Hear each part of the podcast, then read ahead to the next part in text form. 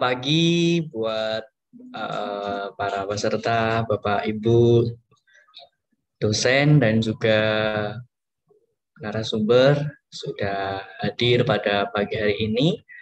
Baik, uh, sebelum kegiatan ini dimulai, saya izin mengingatkan kepada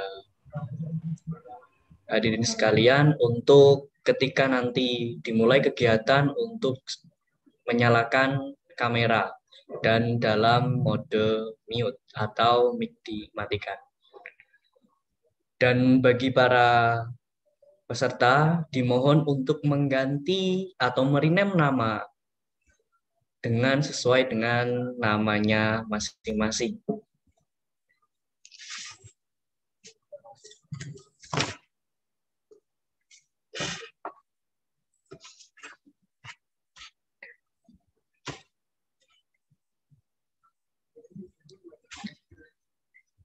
Bismillahirrahmanirrahim. Assalamualaikum warahmatullahi wabarakatuh. Waalaikumsalam warahmatullahi wabarakatuh. Selamat pagi dan salam sejahtera untuk kita semua. Yang terhormat Wakil Dekan 1 Fakultas Ilmu Pendidikan Universitas PGRI Semarang, Ibu Maivita Asri Untari, SPD MPD. Yang kami hormati Ketua Program Studi Bimbingan dan Konseling Fakultas Ilmu Pendidikan Universitas PGRI Semarang, Bapak Dr. Heri Saptadi Ismanto, SPD MPD Kons. Penanggung jawab aktivitas PPKM. PKKM untuk kegiatan ngobar Ibu Siti Fitriana, SPD MPD Kons. Narasumber yaitu Bapak Mula Warman, PhD dan segenap peserta ngobar seri 1 Laboratorium Bimbingan dan Konseling Fakultas Ilmu Pendidikan Universitas PGRI Semarang yang berbahagia. Puji syukur kehadirat Tuhan Yang Maha Kuasa karena berkat limpahan rahmat dan hidayahnya, kita dapat bertemu secara virtual dalam kegiatan ngobar seri 1 Laboratorium Bimbingan dan Konseling Fakultas Ilmu Pendidikan Universitas PGRI Semarang dengan tema best practice, layanan, konseling online. Penyelenggara Laboratorium Bimbingan dan Konseling Fakultas Ilmu Pendidikan Universitas PGRI Semarang. Rabu 7 Juli 2021. Hadirin yang kami hormati, mengawali acara, marilah kita menyanyikan bersama lagu kebangsaan Indonesia Raya dan Mars Universitas PGRI Semarang.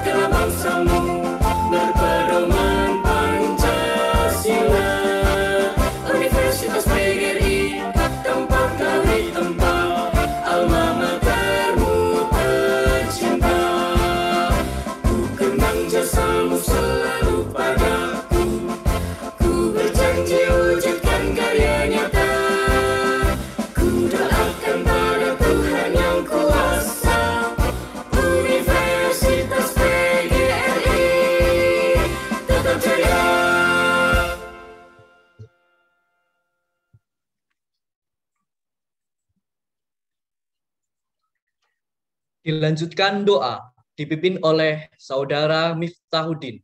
Disilahkan.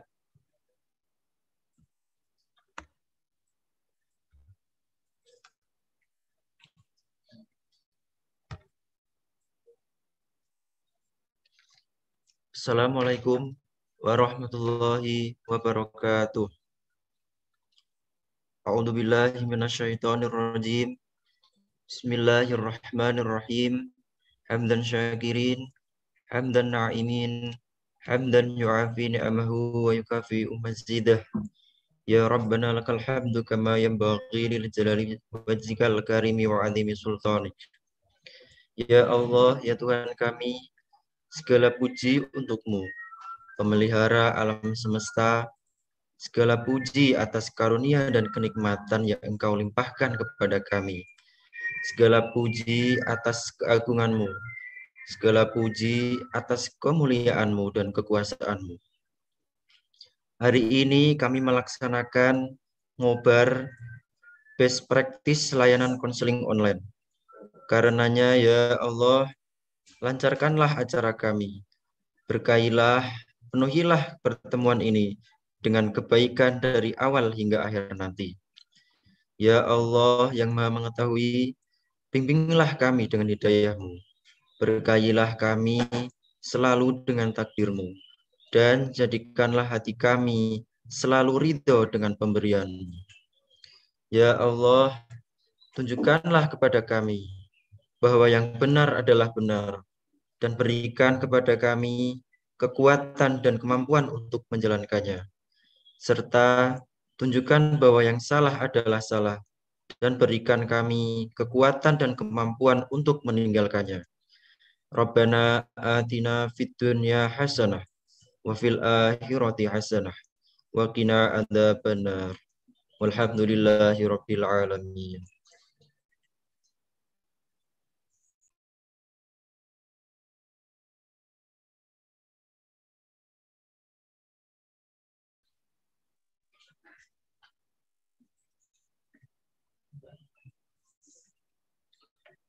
Hadirin sekalian, berikut laporan penanggung jawab aktivitas PKKM kegiatan ngobar kepada Ibu Siti Fitriana, SPD MBD Kons, disilahkan.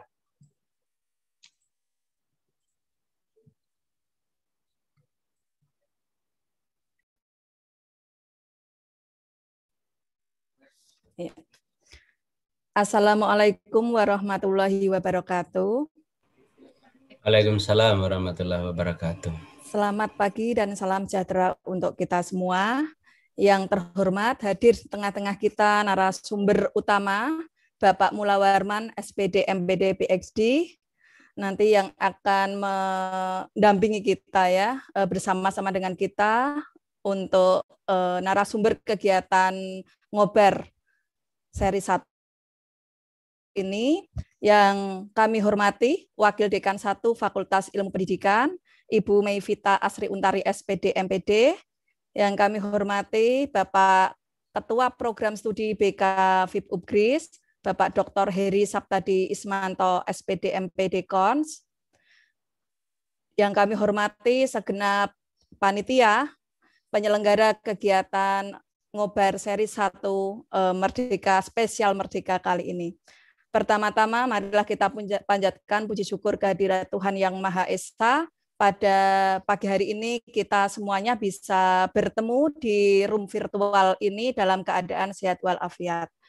Eh, tak lupa kami mengucapkan eh, terima kasih kepada segenap eh, peserta yang hadir pada kegiatan ngobar kali ini. Alhamdulillah ini sudah mencapai target ya. Yang kami targetkan eh, 100 ini tinggal enam lagi sudah bergabung 94 peserta 96 ini ya berjalan terus. Semoga kegiatan eh, ngobar seri 1 ini spesial merdeka nanti kita bisa eh, mendapatkan manfaat dari kegiatan ini. Eh, kami melaporkan bahwa kegiatan ngobar seri 1 ini merupakan salah satu kegiatan dari program kompetisi Kampus Merdeka atau PKKM yang alhamdulillah prodi BK Upgris eh, memenangkan lomba PKKM ya yang kemarin eh, lolos dari eh, dua ya di antaranya Upgris dengan eh, BK dengan prodi lain. Eh, dalam kesempatan yang baik ini kami ingin uh, menyampaikan bahwa kegiatan ngobar ini uh, kami rancang tujuannya adalah supaya nanti uh, ketika kami uh, ini apa namanya mau merintis komunitas ya komunitas action on counseling yang rencananya kami akan uh, selenggarakan secara online sesuai dengan uh, kondisi pandemi saat ini eh, yang mana kebutuhan konseling semakin banyak eh, padahal apa namanya untuk eh, tatap muka secara langsung itu juga sangat dibatasi maka kami eh, memiliki inisiatif ya eh, untuk bisa menyelenggarakan kegiatan konseling secara online. Alhamdulillah ini Bapak Aan eh, hadir di tengah-tengah kita nanti bisa memberikan pemahaman, pengetahuan dan juga nanti skill kepada kami supaya kami bisa menyelenggarakan konseling secara online eh, dengan baik. Demikian yang dapat kami sampaikan. Eh, kurang lebihnya mohon maaf apabila ada kata-kata atau hal-hal yang kurang berkenan dalam uh, kegiatan ini. Semoga kami berharap kegiatan ini nanti selama dua, kurang lebih dua setengah jam bisa berjalan dengan lancar. Kami akhiri wabillahi taufik wal hidayah. Wassalamualaikum warahmatullahi wabarakatuh. Waalaikumsalam Sambutan Wakil Dekan 1 Fakultas Ilmu Pendidikan Universitas PGRI Semarang sekaligus membuka acara ngobar. Yang terhormat Ibu Maivita Asri Untari, SPD MPD, disilahkan. Ya, terima kasih. Bismillahirrahmanirrahim. Assalamualaikum warahmatullahi wabarakatuh. Selamat pagi, salam sejahtera untuk kita semuanya yang terhormat narasumber ngobar hari ini ya telah hadir Bapak Mula Warman SPD MPD PhD dari Universitas uh, Negeri Semarang. Terima kasih Bapak sudah berkenan uh, memberikan waktu untuk kami bisa berbagi ilmu sehingga nanti uh, bisa membimbing kami semuanya. Gitu. Yang kami hormati Wakil Dekan 2 Ibu Siti Fitriana sekaligus ini tanggung jawab atau koordinator dari kegiatan PKKM yang ini ngobar ya ngobrol bareng seri 1 yang kami hormati Ketua Program Studi BK Bapak Dr. Heri Saptadi beserta Sekprodi dan Kepala Laboratorium Bapak Ibu dosen uh, FIP yang berkesempatan bergabung. Terima kasih. Kemudian segenap panitia ngobar seri 1. Dan yang tak uh, lupa kami banggakan adalah seluruh peserta ngobar seri 1 yang diselenggarakan oleh Prodi BK, ini khususnya diselenggarakan oleh teman-teman di Lab BK UGRIS. Ya. Pertama-tama marilah kita selalu mengucapkan syukur atas rahmat dan karunia dari Tuhan yang maha baik, yang maha kuasa, sehingga kita dapat bergabung dalam kegiatan ngobar ini secara virtual. Ya. Eh, Salawat serta salam selalu kita haturkan kepada junjungan Nabi kita Muhammad SAW eh, mendapatkan syafaatnya di yaumul kiamat nanti. Amin. Bapak Ibu yang kami hormati, jadi kami sangat mengapresiasi kegiatan yang diselenggarakan oleh eh, Prodi BK ini ya, terutama untuk menjawab tantangan bagaimana kita berkegiatan melakukan konseling pada masa pandemi. Karena memang pandemi ini belum berakhir dan menghantam berbagai sektor di Indonesia itu ya. Tidak hanya ekonomi juga pariwisata, transportasi serta pendidikan. Ya dan ini eh, menjadi inisiatif yang sangat baik gitu ya. Sehingga eh, perkembangan untuk konseling melalui internet ini kan memang cukup besar ya di Indonesia. Apalagi banyak yang browsing mengakses internet eh, dari berbagai kalangan, ada yang dari usia pelajar ini terutama yang kita bidik ya, karena semua informasi, semua situs itu mereka bisa kunjungi dan eh, membutuhkan eh, konseling-konseling yang memang sudah saatnya itu ya, karena kalau ketemu itu kan terbatas tadi seperti yang disampaikan oleh Bu Ana, maka perguruan tinggi gitu ya saatnya yang memiliki layanan konsultasi bimbingan konseling ini bisa hadir secara online bisa memberikan student support service gitu ya untuk memberikan informasi bantuan berupa layanan konseling gitu ya. Karena memang kehadiran konselor ini sangat dinantikan terutama bagi mereka atau konseling yang memahami eh, memiliki masalah. Mereka dibantu untuk memahami diri, kemudian dan lingkungannya, bagaimana membawa seseorang itu menjadi kondisi yang uh, membahagiakan dan yang nyaman sehingga tidak terjadi permasalahan, gitu ya. Nah, untuk menjawab kegelisahan itulah maka Lab BK ini digawangi oleh Bu Ana, ini mengundang narasumber yang sangat kompeten, ini ya Pak Aan, untuk bisa berbagi ilmu, pengalaman, serta memberikan bimbingan sehingga nanti uh, bisa menjalankan konseling secara online yang baik dan bisa dimanfaatkan oleh ke seluruh masyarakat ya. Seperti tagline saat ini bahwa UGRIS semakin bermakna ya. Sehingga makna UGRIS itu bisa dirasakan oleh masyarakat pada uh, umumnya gitu ya. Dan itu kami mengharapkan maka Bapak Ibu dan teman-teman di sini bisa menyimak dengan baik mencermati apa yang disampaikan oleh narasumber sehingga nanti dapat diterapkan dalam uh, kehidupan sehari-hari dan bisa memberikan manfaat untuk semuanya. Selamat melakukan kegiatan. Ini ya ngobrol bareng seri 1 ya semoga bisa mendapatkan wawasan. Kemudian uh, kami juga mengucapkan terima kasih kepada Pak Aan sudah memberikan ke waktu gitu ya sehingga bisa bermanfaat bagi pengembangan kompetensi kita semuanya. Akhirnya dengan mengucapkan Bismillahirrohmanirrohim, kegiatan ngobrol bareng, best practice baik practice dalam pelaksanaan layanan konseling secara online yang diselenggarakan oleh Lab BK UKRIS, Prodi BK, Fakultas Ilmu Pendidikan Universitas PGRI Semarang, saya nyatakan dibuka. Semoga kegiatan ini memberikan uh, diberi kelancaran dan diridhoi oleh Allah Subhanahu wa taala. Terima kasih kami ucapkan mohon maaf jika ada kekurangan. Wassalamualaikum warahmatullahi wabarakatuh. Waalaikumsalam warahmatullahi wabarakatuh. Terima kasih kami sampaikan. Hadirin yang kami hormati, demikianlah pembukaan ngobar seri 1 dengan tema Best Practice Layanan Konseling Online. Dan saya akhiri, selamat mengikuti kegiatan ngobar. Wassalamualaikum warahmatullahi wabarakatuh. Waalaikumsalam warahmatullahi wabarakatuh. Dan selanjutnya kita akan simak bersama kegiatan ngobrol bareng seri 1 Laboratorium Bimbingan dan Konseling Fakultas Ilmu Pendidikan Universitas PGRI Semarang dengan tema Best Practice Layanan Konseling Online yang akan dipandu oleh Bapak Suhendri SPD MBD Kons, dosen Bimbingan dan Konseling Universitas PGRI Semarang. Selamat pagi, Bapak. Pagi, Mas Lili. Baik. Cek sound Mas Lili, suara saya Oke. sudah masuk. sudah masuk, uh, sudah sangat jelas Bapak. Ya, uh, kepada Bapak Suhendri SPD MBD Kons, waktu sepenuhnya saya serahkan kepada Pak Hendri. Semoga Bapak. Baik, terima kasih Mas Lili. Baik, eh, Assalamualaikum warahmatullahi wabarakatuh.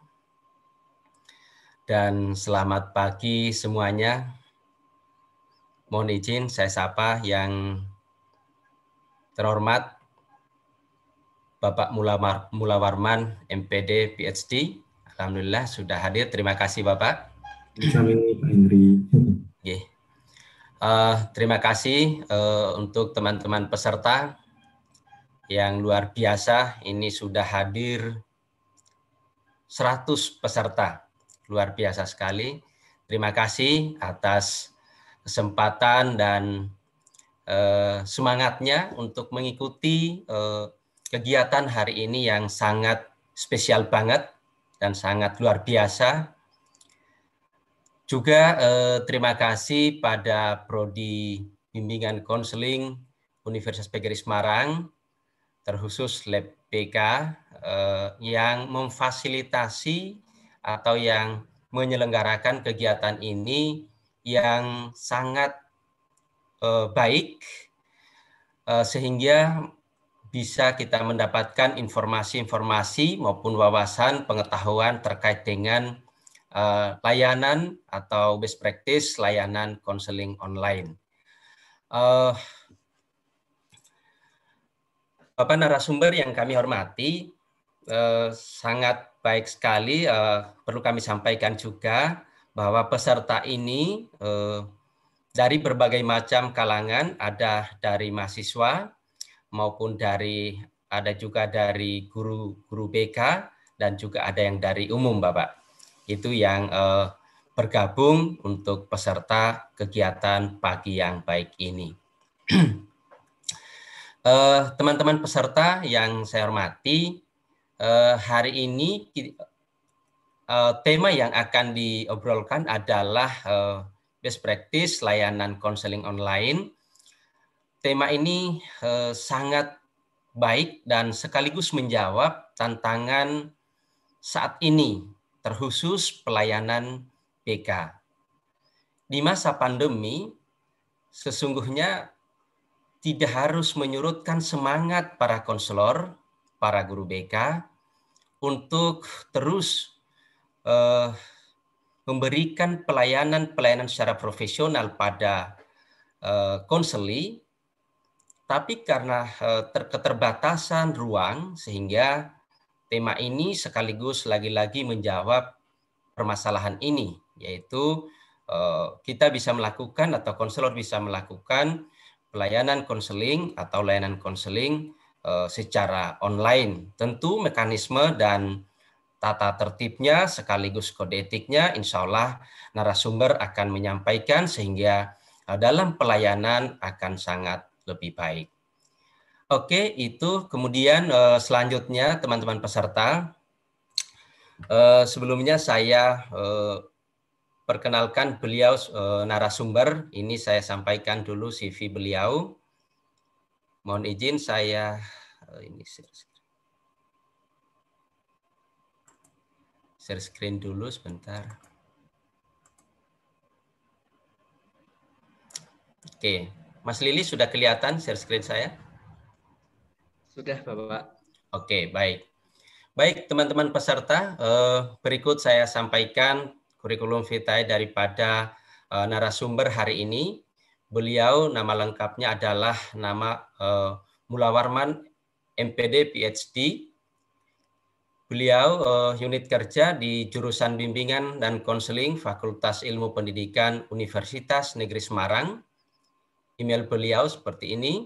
Kemudian jabatan Kepala Laboratorium BK Fakultas Ilmu Pendidikan Universitas Negeri Semarang 2016 sampai saat ini. Kemudian pengalaman organisasi beliau yang pertama anggota Asosiasi eh, Bimbingan dan Konseling Indonesia atau APKIN. Kemudian juga beliau sebagai eh, anggota organisasi afiliasi eh, member American School Counselor Association atau ASCA. Kemudian untuk jenjang pendidikan beliau, yang pertama S1 Bimbingan Konseling di Universitas Negeri Malang, Indonesia. Kemudian S2-nya beliau Bimbingan dan Konseling Universitas Negeri Malang, Indonesia.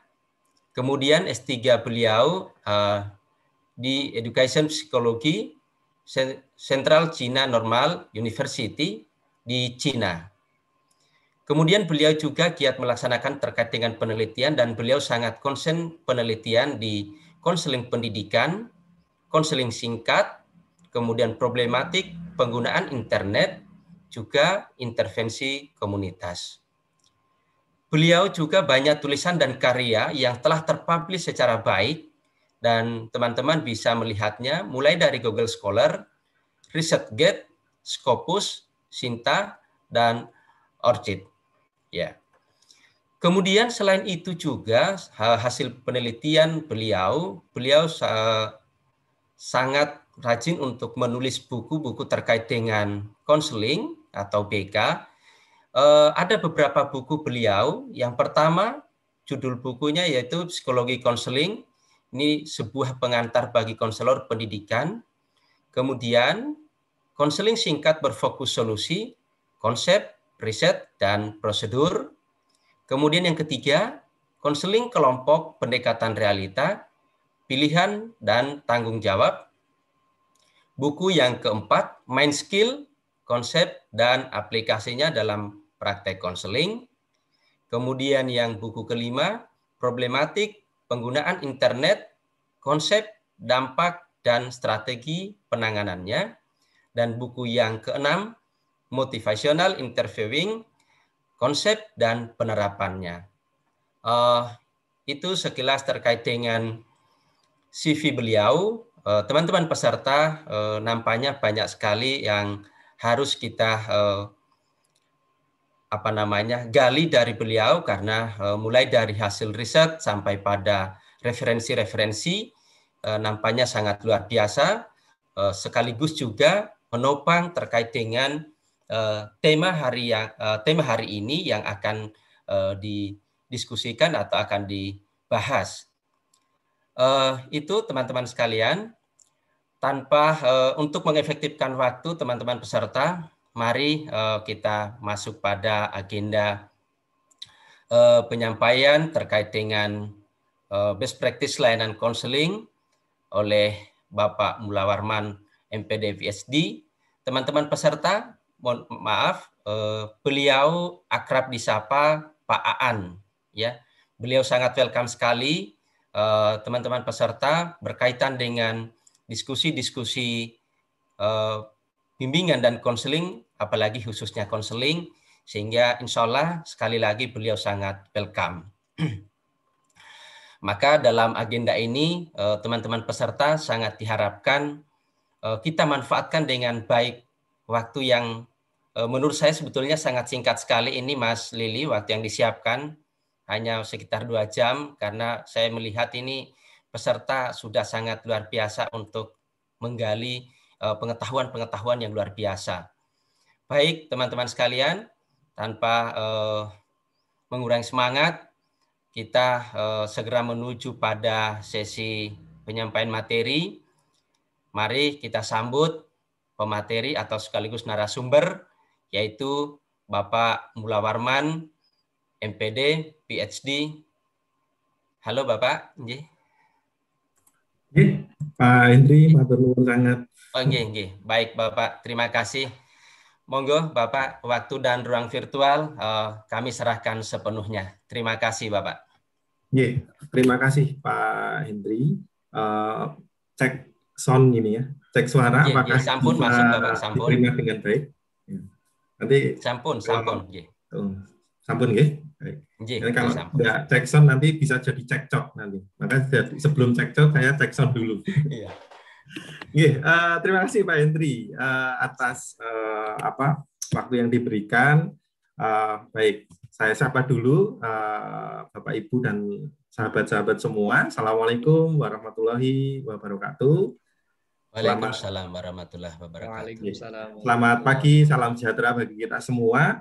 Eh, Alhamdulillah, Alhamdulillah, Hirobil Alamin, di pagi hari ini kita bisa bertemu, eh, insya Allah dengan keadaan yang sehat walafiat, tanpa kurang suatu, eh, suatu apa pun, walaupun memang eh, kita masih eh, di masa pandemik yang memang eh, menguji kesabaran kita, menguji eh, emosi-emosi kita. Semoga kondisi ini segera berlalu dan eh, bagi mungkin Bapak Ibu, sahabat-sahabat kita, teman-teman kita, eh, sanak saudara kita yang mungkin eh, hari ini eh, mungkin belum apa ya, eh, belum bisa hadir ataupun mungkin masih eh, apa eh, ada yang eh, terpapar misalnya seperti itu semoga semuanya segera diberikan kepulihan nggih Bapak Ibu teman-teman semua dan yang sehat disehatkan semoga bisa menjalani semua aktivitas dengan baik dan eh, kembali seperti semula. Baik, eh, Pak Hendri dan Bapak Ibu semuanya, eh, pertama-tama saya mengucapkan eh, terima kasih yang sebesar-besarnya atas eh, pengalaman belajar dan diskusi eh, yang dilakukan oleh eh, Prodi Bimbingan dan Konseling eh, Fakultas Ilmu Pendidikan Universitas PGRI Semarang yang eh, sering kali juga eh, apa namanya kita mendiskusikan eh, banyak hal gitu ya terkait dengan bimbingan dan konseling. Dan ini merupakan satu eh, apresiasi dan ini penghargaan buat saya pribadi yang memang eh, apa ya eh, ini sudah saudara sendiri. Jadi sudah saudara sangat sangat sangat dekat gitu ya dengan eh, bapak ibu teman-teman yang ada di di BK Utgris gitu yang berikutnya juga eh, tak lupa eh, yang saya hormati kepada bapak dekan atau eh, bapak ibu yang mewakili bapak dekan tadi ada Ibu Mevita eh, sebagai eh, wakil dekan eh, akademiknya. Lalu eh, Ibu Fitri, Bu Sitri Fitriana, Bu Ana sebagai wakil dekan 2 dan mungkin ada Bapak Bapak Ibu eh, wakil dekan 3 Eh, dan eh, tak lupa juga kepada eh, Bapak Ibu dosen eh, BK Eh, dan eh, mulai dari Pak Dr. Heri ya sebagai eh, Kaprodi ya Kaprodi eh, Sekprodi dan kepala lab maupun Bapak Ibu dosen BK eh, Ugris itu yang saya banggakan, saya hormati dan saya banggakan. Lalu juga eh, para mahasiswa ya teman-teman dari BK Ugris maupun eh, prodi BK yang eh, ada di Semarang dan sekitarnya atau mungkin di Indonesia yang mungkin hadir di kegiatan kali ini. Bapak Ibu konselor, guru BK yang luar biasa ya, istimewa juga ya, karena sampai hari ini masih kuat menahan badai ya, tapi percayalah badai pasti berlalu Bapak Ibu mengurusi para siswa ini memang juga tidak mudah termasuk kita-kita yang ada di perguruan tinggi ya. Terima kasih sudah join di kegiatan ini eh, dan kita nanti bisa berdiskusi eh, bareng-bareng gitu. Lalu juga eh, mungkin dari apa teman-teman umum, oh ya termasuk panitia yang luar biasa. Terima kasih Mas Lili juga sudah menghantarkan kami ya, saya pribadi untuk kegiatan ini. Semoga semuanya sehat walafiat tanpa kurang suatu apa pun ya. Dan uh, berdoa semoga badai ini pasti berlalu. Atau kalau memang tagline-nya adalah new normal, maka kita harus siap-siap hidup berdampingan dengan yang namanya uh, apa virus corona ini. Jadi virus corona bukan lagi lagi sebuah ancaman tetapi sebuah tantangan dan itu sebuah kebiasaan-kebiasaan yang nanti kita akan bisa uh, apa namanya hidup berdampingan uh, secara enak dengan dengan dengan mereka ya dengan dengan virus ini ya seperti layaknya mungkin penyakit yang yang pada umumnya. Baik, semoga kita selalu diberikan uh, keberkahan, selalu diberikan kekuatan dan kesehatan untuk menjalani ini semua. Amin amin ya robbal alamin. Baik, uh, Pak Hendri, uh, matur nuwun sangat sudah dihantarkan dan mohon izin di sesi ini saya diberikan waktu berapa menit Pak Hendri supaya saya bisa uh, nanti uh, kepengennya banyak diskusi ya gitu. Berapa menit Pak Hendri kira-kira? Ada Baik Bapak, untuk materi nanti disampaikan sekitar satu jam. Nanti Satu setelah itu jam. dilanjut. Nggih, nanti setelah Oke. itu dilanjutkan untuk sesi eh, diskusi Bapak. Nggih. diskusi ya ngobar karena namanya ngobar ya Uh, berarti bukan ngobrol. uh, ngobrol bareng gitu. Iya. berarti nanti saya kepengen juga beberapa uh, kita bisa ngobrol bareng gitu ya. Uh, baik Pak Hendri. Untuk bukan nobar ya Pak. Kalau nobar nanti malah nonton bareng, malah saya yang ditonton gitu. Ini Lah. makanya ngobar, ngobar berarti ngobrol bareng ya gitu ya. Iya. Baik, uh, mohon izin saya uh, share screen untuk kegiatan. Nggih Bapak, monggo dipersilahkan. Nggih, apakah bisa terlihat dengan jelas? Sampun, sam- Ya, sampun kelihatan ya. Bapak, sampun. Oke, sampun. Nggih. Baik, terima kasih eh, Bapak Ibu Pak Hendri ya untuk fasilitasinya dan ye, untuk hari ini saya diminta untuk eh, menyampaikan best practice ya. Nah ini sebenarnya eh, saya juga terlalu apa ya namanya? Saya tidak tidak senior saya ini masih newbie saya. Kalau kalau tingkat-tingkat level itu level apa? Games atau saya newbie ya. Saya itu eh, masih eh, pupuk bawang kata kata Bu Bu Ana itu ya kalau anu kan kalau permainan itu ada yang yang ini ya pupuk bawangnya ada yang ini ya saya saya juga sama dengan dengan mungkin bapak ibu eh, apa dosen di UGRIS BK UGRIS dan mungkin bapak ibu yang lain teman-teman mungkin punya jam terbang yang lebih tinggi maka mari eh, hari ini eh, saya akan mencoba eh, apa ya kita mendiskusikan terkait dengan best practice atau uh, praktik-praktik yang yang sudah dilakukan praktik-praktik terbaik terkait dengan layanan konseling uh, online. Ya selama ini juga uh, alhamdulillah uh, selama saya diberikan amanah di laboratorium ada beberapa hal atau kegiatan yang memang sudah dilakukan seperti uh, yang saya uh, sampaikan di sini. Ya, kami buat pamflet begitu uh, terkait dengan layanan konseling, cyber counseling atau konseling online dan juga uh, mengajak untuk teman-teman terutama yang ada di di apa di area UNES dan sekitarnya kalau di uh, apa mahasiswa UNES sendiri ataupun para uh, Bapak Ibu dosen, tenaga akademik gitu ya atau kependidikan, pendidik dan kependidikan uh, apa namanya kita coba hire dan dan gratis kalau kalau kalau di sini.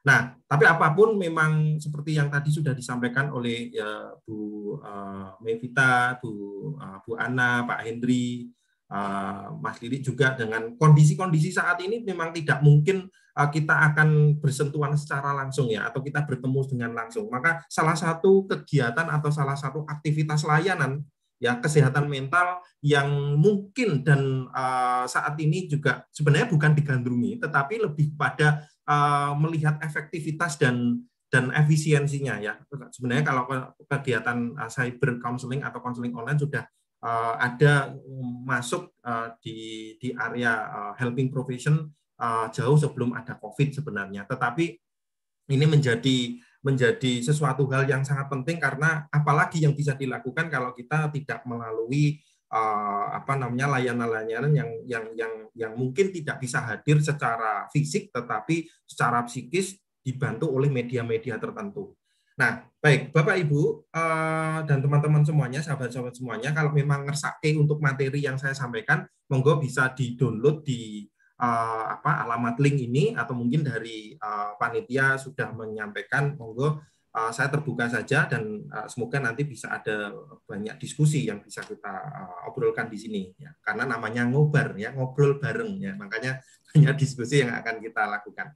Baik uh, saya akan uh, mulai dari mungkin uh, apa ya agak agak teoritik sedikit walaupun ini namanya best practice tapi agak teoritik sedikit. Tetapi saya pikir bukan teori-teori banget uh, bahwa banyak uh, apa namanya um, referensi yang mengatakan bahwa banyak referensi yang mengatakan bahwa uh, ternyata konseling online atau cyber counseling itu banyak sekali padanannya. Ya ada yang menyebutnya e-terapi, web counseling, cyber counseling, cyber terapi, telehealth telepsychology ya. Ada yang namanya uh, apa e-counseling dan sebagainya. Banyak sekali uh, Bapak Ibu. Di Indonesia sendiri juga ada yang namanya konseling online ada yang namanya uh, apa konseling daring dan sebagainya. Ini sebenarnya padanan-padanan yang yang yang sebenarnya kalau misalnya menggunakan keywords atau kata kunci misalnya mencari di jurnal-jurnal atau referensi uh, kalau menemui uh, apa ya namanya istilah-istilah um, ini atau terminologi ini jangan kaget karena itu sama sebenarnya. Yang intinya uh, sebuah layanan konseling profesional yang dilakukan oleh ahli ya misalnya seperti kita sebagai konselor atau helper profesional yang uh, dilakukannya di tempat yang terpisah yang tidak memungkinkan untuk bertemu secara langsung ya secara fisik terutama dengan uh, di apa namanya di mediasi atau di di apa eh, dimanfaatkan atau diperantarai dengan media elektronik ya, terutama media-media eh, komunikasi melalui internet, baik sifatnya asinkron dan sifatnya sinkron. Seperti hari ini kita sudah melakukan sebenarnya tanpa kita harus mengatakan bahwa ini adalah cyber counseling atau counseling online. Kalau misalnya hari ini kita sedang mengadakan counseling apa? Eh, kelompok misalnya dengan kelompok tertentu atau bimbingan klasikal misalnya dengan kelas besar gitu. Nah, sebenarnya kita sudah melakukan ini juga. Dan konseling online Bapak Ibu, teman-teman semuanya, sahabat-sahabat semuanya, eh, perlu saya sampaikan bahwa eh, kita dalam dalam konsepnya sebenarnya konseling online atau cyber counseling ini tidak tertentu atau tidak hanya fokus pada proses konseling secara eh, yang yang sifatnya terapeutik, yang sifatnya memang eh, healing ya.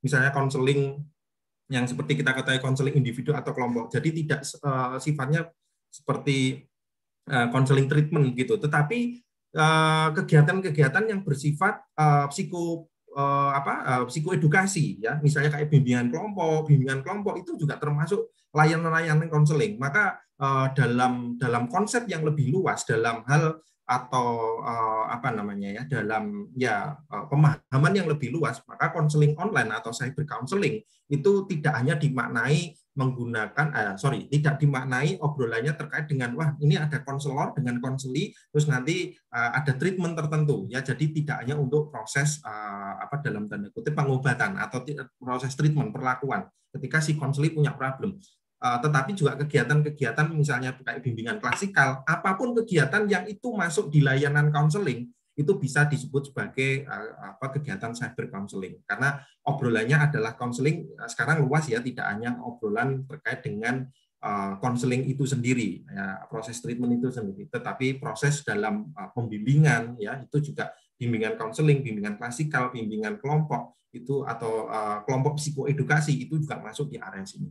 Nah, metodenya bisa menggunakan telepon, bisa menggunakan web, bisa menggunakan email chat, ya video call atau video conference seperti hari ini yang kita lakukan ini juga masuk dalam uh, proses terkait dengan uh, apa media untuk uh, cyber counseling atau counseling online.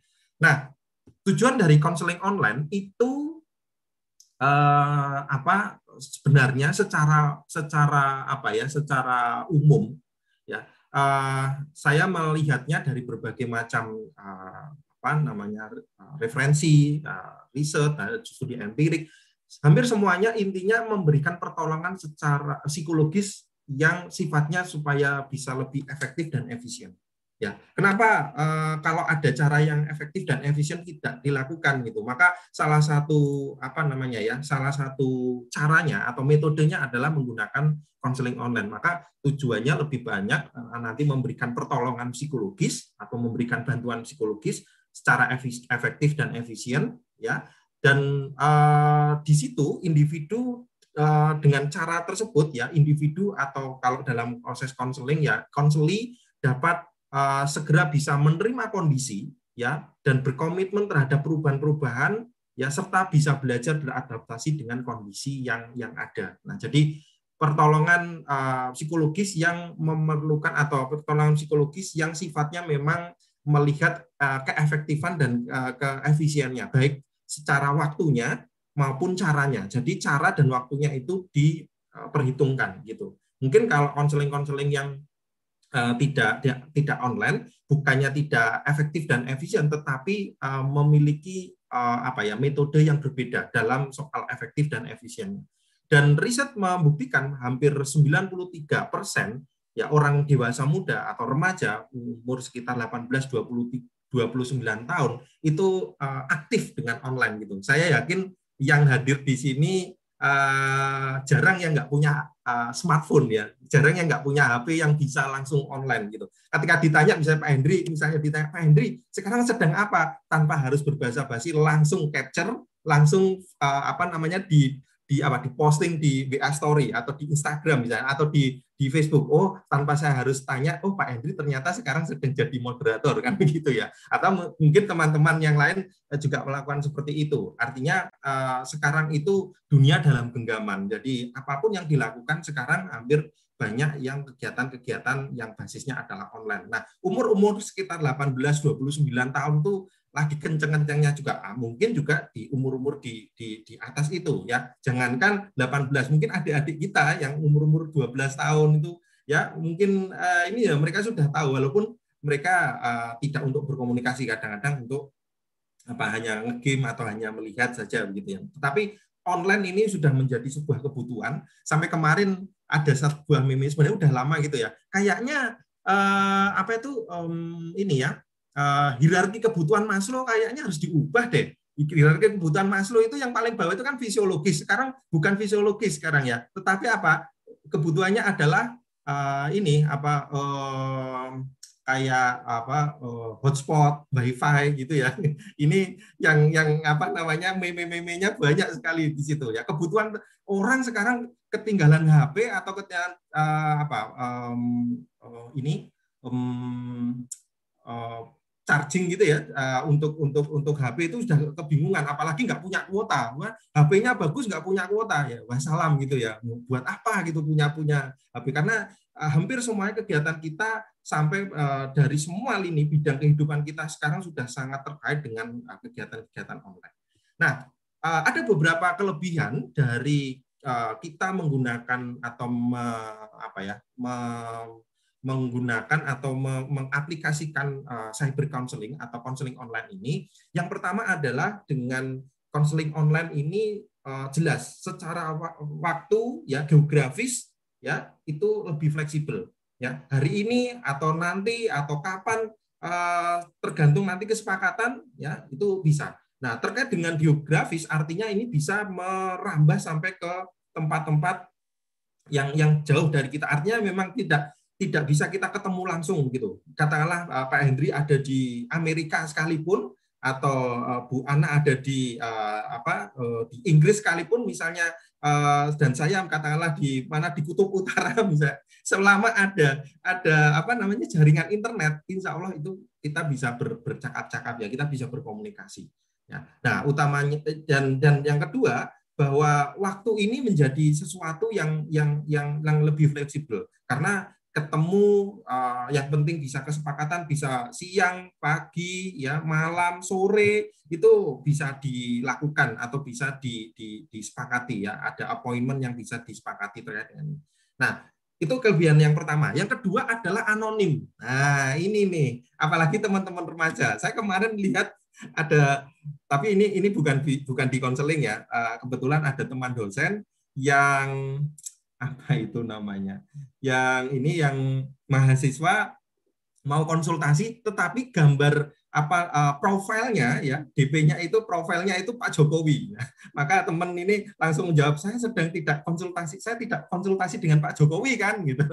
itu ya. Jadi eh, karena apa? Kadang-kadang ya orang namanya apa eh, konsultasi termasuk konseling apalagi itu enggak semuanya eh, apa ya em, bisa menampakkan ya, menampakkan wajah, menampakkan uh, sosok aslinya seperti apa. Nah ini bisa jadi kelebihan, bisa jadi uh, kelemahan nantinya. Tetapi kelebihannya bahwa dengan anonim ini sebenarnya uh, hanya nulis nama gitu ya. Lalu yang penting bisa menyampaikan, terutama pada remaja karena remaja ini kadang-kadang kan nggak pede gitu ya, kadang-kadang minder gitu untuk untuk padahal dia punya problem, punya problem ya Uh, tapi kebingungan mau menyampaikan kepada siapa, maka uh, dengan konseling online ini akan menjadi sebuah kelebihan ya, sebuah kelebihan mereka bisa atau mau untuk menyampaikan problem atau hal-hal yang memang dipikirkan atau menghambat mereka. Gitu. Nah, yang berikutnya dengan konseling online ini hasil-hasil riset menyampaikan bahwa banyak sekali uh, hasil risetnya bisa mereduksi kecemasan ya anxiety ya lalu depresi ya kecenderungan depresi dan uh, hopelessness atau keputusasaan. Nah ini karena butuh waktu uh, sorry butuh uh, pertolongan cepat, butuh pertolongan cepat, butuh uh, apa namanya uh, butuh ada orang yang bisa mungkin diajak sharing, diajak um, apa ya ya diajak diskusi ya begitu ya lalu ya sesuatu ini kan butuh cepat karena kalau kalau misalnya nggak konseling online kan akan akan sangat susah gitu ya untuk ketemu dulu janjian dulu nanti harus ke kampus atau ke ruang praktek bla bla bla dan sebagainya. Mungkin ketika kita eh, apa namanya eh, ingin eh, mendapatkan apa konseling dari orang yang mungkin kita anggap wah Pak ini atau Pak konselor ini atau Bu konselor ini eh, sudah punya reputasi katakanlah agak kesulitan karena jauh jaraknya. Nah, dengan konseling online maka ini bisa segera membantu apalagi untuk gejala-gejala depresi, kecemasan, keputusasaan. Nah, ini hasil-hasil risetnya banyak sekali untuk untuk untuk mereduksi ini. Lalu juga membantu bisa untuk semua kalangan ya, terutama individu yang mungkin mengalami disabilitas atau individu-individu yang ada di rumah eh, apa ya, eh, rumah sosial atau panti misalnya yang mungkin mungkin ya eh, atau asrama misalnya itu akan su- susah sekali untuk langsung ketemu. Nah, maka bisa dengan menggunakan konseling online. Dan eh, efisiensi tadi ya, hemat biaya ya Nah, itu terjangkau gitu. Karena apa, eh, Bapak Ibu, teman-teman juga, eh, saya yakin kita misalnya ini bicara tentang apa ya ini ya, kartu kartu sehat itu atau BPJS misalnya ya, atau Askes gitu ya dulu ya, asuransi kesehatan. Eh, saya yakin kita sebenarnya mungkin di, di Askes atau di BPJS itu eh, sudah tercover sebenarnya ya untuk kegiatan eh, apa misalnya konsul atau biaya-biaya untuk kesehatan. Tapi kadang-kadang kan kebanyakan biaya biaya untuk uh, fisik ya kesehatan terkait dengan fisik. Kalau psikologis mestinya juga ada. Tetapi berapa banyak nih kalau misalnya secara fisik aja kita ketemu, belum kita nanti katakanlah saya mau ketemu Pak Hendri, Pak Hendri uh, apa namanya jauh misalnya, itu belum biaya transport, belum biaya nanti uh, katakanlah ada charge tersendiri terkait dengan uh, apa namanya praktek ini praktek konselingnya itu ya. Belum misalnya biaya-biaya yang lain, akomodasi yang lain-lainnya. Nah ini maka dengan konseling online, dengan uh, kita bertempat di tempat kita sendiri, dengan satu media kita bisa segera cepat untuk membantu dan juga hemat biaya. Dan menggunakan alat-alat yang sifatnya komunikasi yang portable. Portable itu bisa bisa apa ya, mobile gitu ya. Artinya mudah ya uh, sederhana katakanlah ya mungkin uh, ya Pak kalau HP itu ya mungkin sederhana ya bentuknya sederhana tapi kalau kalau yang punya fitur yang canggih ya, tetapi saya pikir uh, apa pun fiturnya untuk uh, apa ya alat-alat komunikasi sekarang sudah dirancang sedemikian hingga ya maka alat-alat ini juga bisa di apa dibawa ke mana-mana, bisa mobile ke mana ke ke, ke, ke sana kemari, lalu juga uh, portable juga uh, apa ya mudah untuk mempergunakannya ya. Uh, jadi jadi ini gitu ya, jadi uh, lebih lebih enak gitu. Nah ini beberapa kelebihan dari konseling online. Nah Nah, beberapa keterampilan Bapak Ibu dan teman-teman semuanya, beberapa keterampilan yang harus atau perlu dimiliki oleh konselor atau yang kita miliki sebagai seorang helper yang ingin menggunakan konseling online. Jadi keterampilan-keterampilan khusus yang apa ya, yang perlu dimiliki oleh seorang konselor atau helper online ini ada beberapa. Yang pertama adalah keterampilan dasar konseling. Itu pasti ya. Jadi tidak mungkin orang melakukan konseling atau konselor yang melakukan konseling terus nggak bisa apa ya namanya nggak bisa uh, keterampilan dasar konseling itu ya ini nanti jadi jadi jadi aneh gitu ya aneh dan ya malah justru jadi tidak profesional gitu ya jadi keterampilan dasar konseling ya mulai dari membangun raport attending refleksi ya, parafras dan sebagainya sebagainya monggo nanti juga bisa dilihat lagi ya gitu ya terkait dengan keterampilan dasar konseling ini. Yang kedua, kemampuan untuk mengakses perangkat yang memadai, ya terutama untuk perangkat untuk online. Nah, nanti jangan-jangan apa? Misalnya kita Vicon dengan Zoom saja atau Gmeet saja atau misalnya aplikasi yang lain kita kebingungan. Nah, padahal misalnya Pak Hendri saya punya problem nih, saya mau uh, bicaranya lewat uh, apa misalnya lewat Jimit misalnya. Nah, wah ini gimana ya buat link ini gimana dan sebagainya. Nah, ini kan membahayakan dunia persilatan ya. Bapak Ibu teman-teman sahabat-sahabat semua ya karena sekarang perangkat online itu atau aplikasi-aplikasi itu banyak sekali itu. Malah kadang-kadang teman-teman uh, mahasiswa atau teman-teman remaja ini lebih lebih apa geliatnya lebih lebih cepat gitu ya untuk belajar untuk uh, mengakses perangkat-perangkat ini. Jadi punya kemampuan ini gitu ya. Lalu yang ketiga, memiliki kemampuan untuk mengidentifikasi dan mengelola risiko dalam konseling online. Jadi Bapak Ibu, sahabat-sahabat semuanya, teman-teman semuanya, dalam melakukan konseling online itu bukan tanpa risiko. Salah satu contoh misalnya, risikonya adalah misalnya nanti jaringan terputus. Ya, katakanlah misalnya seperti ini, kadang-kadang kadang ngedrop gitu ya, atau kuota kuotanya habis di tengah jalan misalnya begitu. Waduh gimana nih gitu ya. Nah, padahal lagi lagi gayeng-gayengnya nih, lagi panas-panasnya nih, lagi eh, apa namanya lagi hangat-hangatnya ngobrolin terkait dengan problemnya. Wah, ternyata eh, lag begitu saja atau miss atau ngedrop ya, drop ini apa eh, jaringannya. Nah, ini mengelolanya seperti apa? Itu perlu dipikirkan. Bapak Ibu, teman-teman semuanya. Karena ketika ini terjadi, maka ya satu hal kita selalu disampaikan dalam kegiatan uh, konseling atau keilmuan kita di bimbingan dan konseling, ketika konseli menyampaikan sesuatu, maka maka semua hal yang disampaikan itu ada informasi buat kita. Kita kehilangan satu momen, maka informasi itu akan hilang pada diri kita. Nah, apalagi kalau oh, jaringannya nggak oke, nanti apalagi misalnya ya tadi malah keputus di tengah jalan, ini kan memberikan efek mungkin uh, ya yang paling kenceng itu ada efek emosi ya, emosional dari kita ataupun konselinya terutama, wah sudah ini ternyata keputus ya, sudah ngomong banyak itu. Di sini ada katalah saya melihat ada Pak Hendri uh, apa, tapi Pak Hendri dalam bentuk freeze, jadi diem aja. Ternyata apa? Jaringannya uh, lag gitu ya, jaringannya uh, putus gitu ya tapi ada di sini nah dikira saya misalnya katakanlah saya konselingnya dikira Pak Hendri itu mendengarkan saya ternyata udah dari beberapa menit itu uh, jaringannya terputus Pak Hendri juga halo halo gitu ya nggak nggak kedengaran gitu nah ini kan uh, apa ya membuat konseli juga kecewa ya membuat konseli juga nanti oh gimana sih kok bla bla bla bla dan sebagainya. Nah, maka ini perlu diidentifikasi dan dikelola di awal-awal proses konseling atau sudah disampaikan atau sudah dimanage dengan baik ya segala risiko untuk melakukan konseling online. Lalu yang berikutnya adalah memiliki kemampuan assessment tingkat kerentanan problem psikologis. Nah, ini teman-teman Bapak Ibu.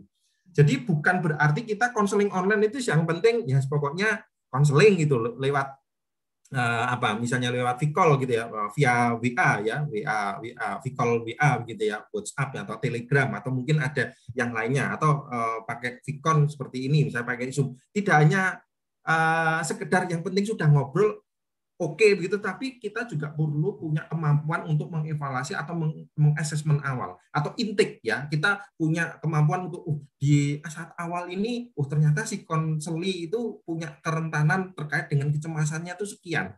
Walaupun mungkin itu bukan sesuatu yang sangat uh, ketat begitu ya uh, karena akan sangat berbeda ya ter, uh, kecuali kalau memang di awal misalnya nanti uh, BK Ubris atau teman-teman nah, di di sekolah ada satu alat ukur yang memang benar-benar fix gitu ya terstandar bisa diberikan dan bisa me melihat seberapa tinggi atau rendah atau seberapa rentan atau seberapa um, ya seberapa bahayanya gitu ya kecemasan katalah ini misalnya problemnya kecemasan ya pada konseli ya itu boleh-boleh saja. Tetapi dalam proses online ini kan kita tidak bisa berlama-lama. Maka kita perlu punya kemampuan untuk mencoba mengeksplorasi dan mengakses apakah kerentanan problem-problem yang di, dimiliki oleh si konseli itu cukup uh, apa uh, cukup cukup mengkhawatirkan atau cukup me, me, me, apa ya me, membahayakan gitu. Maka um, misalnya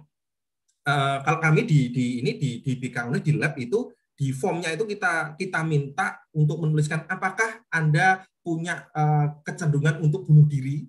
Nah, nah kalau sudah ada yang misalnya dicentang itu ada ya gitu. Nah ini sudah sudah nah ini bahaya ini. Artinya bahaya itu setidaknya kita sudah sudah ada warning dari si si konseling ya. Walaupun mungkin uh, itu subjektif sekali, tetapi setidaknya ini bisa menjadi hal yang diidentifikasi dari awal. Nah, atau mungkin dari pertanyaan-pertanyaan kita kita bisa melihat uh, seberapa jauh uh, kerentanan atau problem yang dirasakan uh, uh, pada diri konseli. Nah, ini kita punya perlu punya kemampuan ini. Lalu yang berikutnya adalah punya kemampuan komunikasi berbasis teks. Nah, ini ya, yang sifatnya sinkronus ataupun asinkronus. Ya. Nah, uh, Bapak Ibu, teman-teman semuanya, kenapa jadi sinkronus dan asinkron gitu ya? Jadi ketemu langsung atau interaksi langsung atau interaksi jeda. Jadi uh, apa namanya seperti hari ini kita real time saya ngomong saya membicarakan sesuatu uh, Bapak Ibu teman-teman semuanya bisa langsung uh, apa berinteraksi dengan saya ya yang sifatnya sinkronus Eh, atau misalnya nanti eh, apa oh, sifatnya tidak eh, asinkron ya, tidak secara langsung real time gitu. Nah, sebenarnya eh, seperti melakukan chat ya, misalnya saya eh, atau Pak Hendri ngechat saya atau saya chat Pak chat Pak Hendri gitu ya di live chat room gitu ya, itu sifatnya eh, sifatnya asing eh, sifatnya sinkron. Kalau itu memang dalam satu apa waktu ya, satu waktu itu memang memang katakanlah kita melakukan proses konseling 60 menit atau 50 menit. Tetapi 60 katakanlah 50 menit atau 60 menit mulai dari sekarang, mulai dari jam 10 tadi misalnya. 60 menitnya katakanlah dari jam 10 sampai jam 11 katakanlah. Itu kita chat terus enggak apa-apa yaitu namanya uh, teks uh, sinkronus. Tetapi kalau asinkronus katakanlah ada jeda katakanlah kita pakai email gitu itu pakai asinkronus. Nah, di dalam keterampilan khusus sebagai seorang konselor online ini kita atau kita sebagai seorang konselor perlu punya kemampuan ini. Jadi bagaimana kita menuliskan atau membuat teks yang teksnya itu sifatnya juga yang membantu, ya, yang healing, yang memberikan satu eh, apa namanya oh, fasilitasi psikologis ya, jadi bantuan-bantuan psikologis. Ya jangan jangan sampai kita melakukan apa melakukan proses konseling uh, online via chat misalnya atau via email tetapi bahasan-bahasan kita malah semakin uh, apa membuat si konseli itu makin bingung makin sepertinya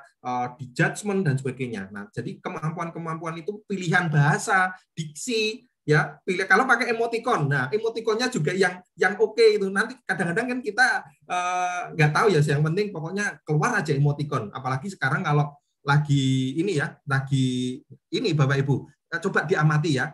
Kan sekarang banyak sekali di covid ini ya ini kabar-kabar uh, duka begitu ya nah coba direfleksi sendiri kalau misalnya ada kabar duka lalu dijawab dengan emoticon meskipun tulisannya innalillahi wa inna ilaihi Nah, kira-kira secara feel gimana?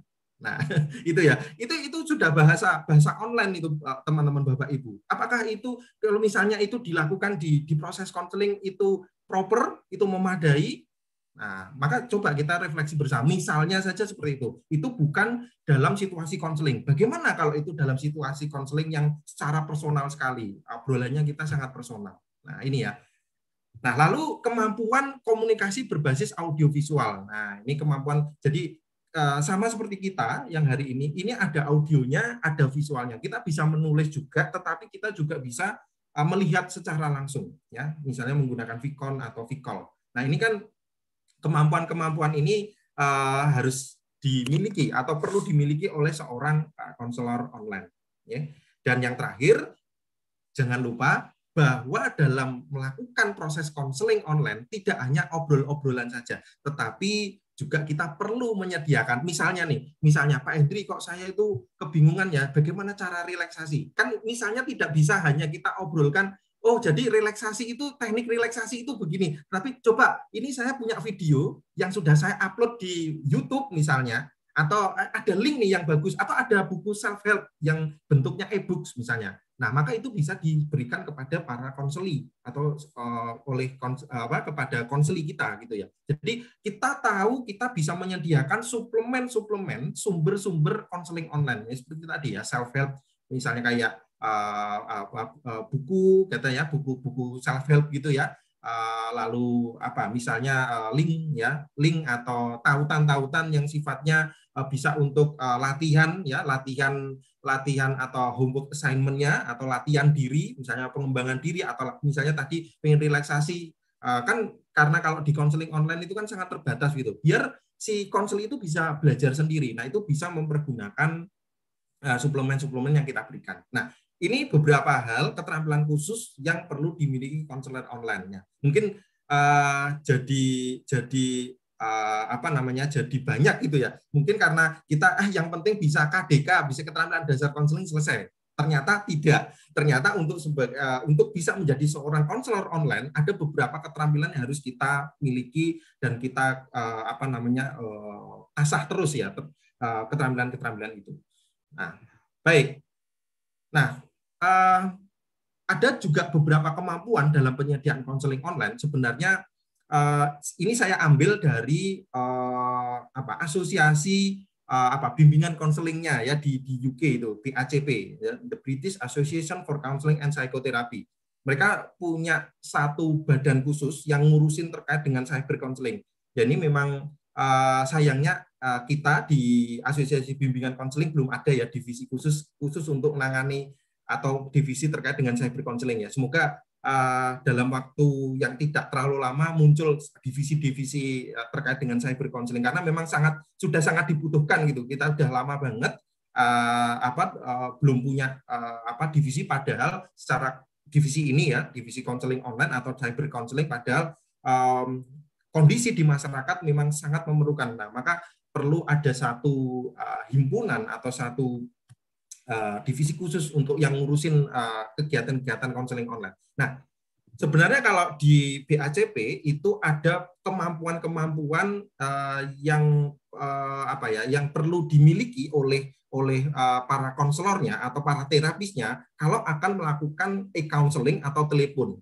Nah, sebenarnya secara umum tadi sudah saya sampaikan di bagian awal. Ini yang saya buat tadi saya coba untuk meramu semua. Tetapi yang saya sampaikan di sini ya dan monggo kalau teman-teman uh, Bapak Ibu mau uh, langsung uh, me, apa ya mengklik yang di uh, link yang di bawah di source-nya itu ya uh, bahwa uh, semua Eh, konselor atau terapis eh, online itu perlu punya eh, kemampuan yang pertama kemampuan dasar ya terkait dengan pemahaman atau ilmu ya terkait dengan proses psikologis yang bisa di apa ya yang bisa di, di, dibantu melalui perangkat-perangkat e-counseling gitu ya.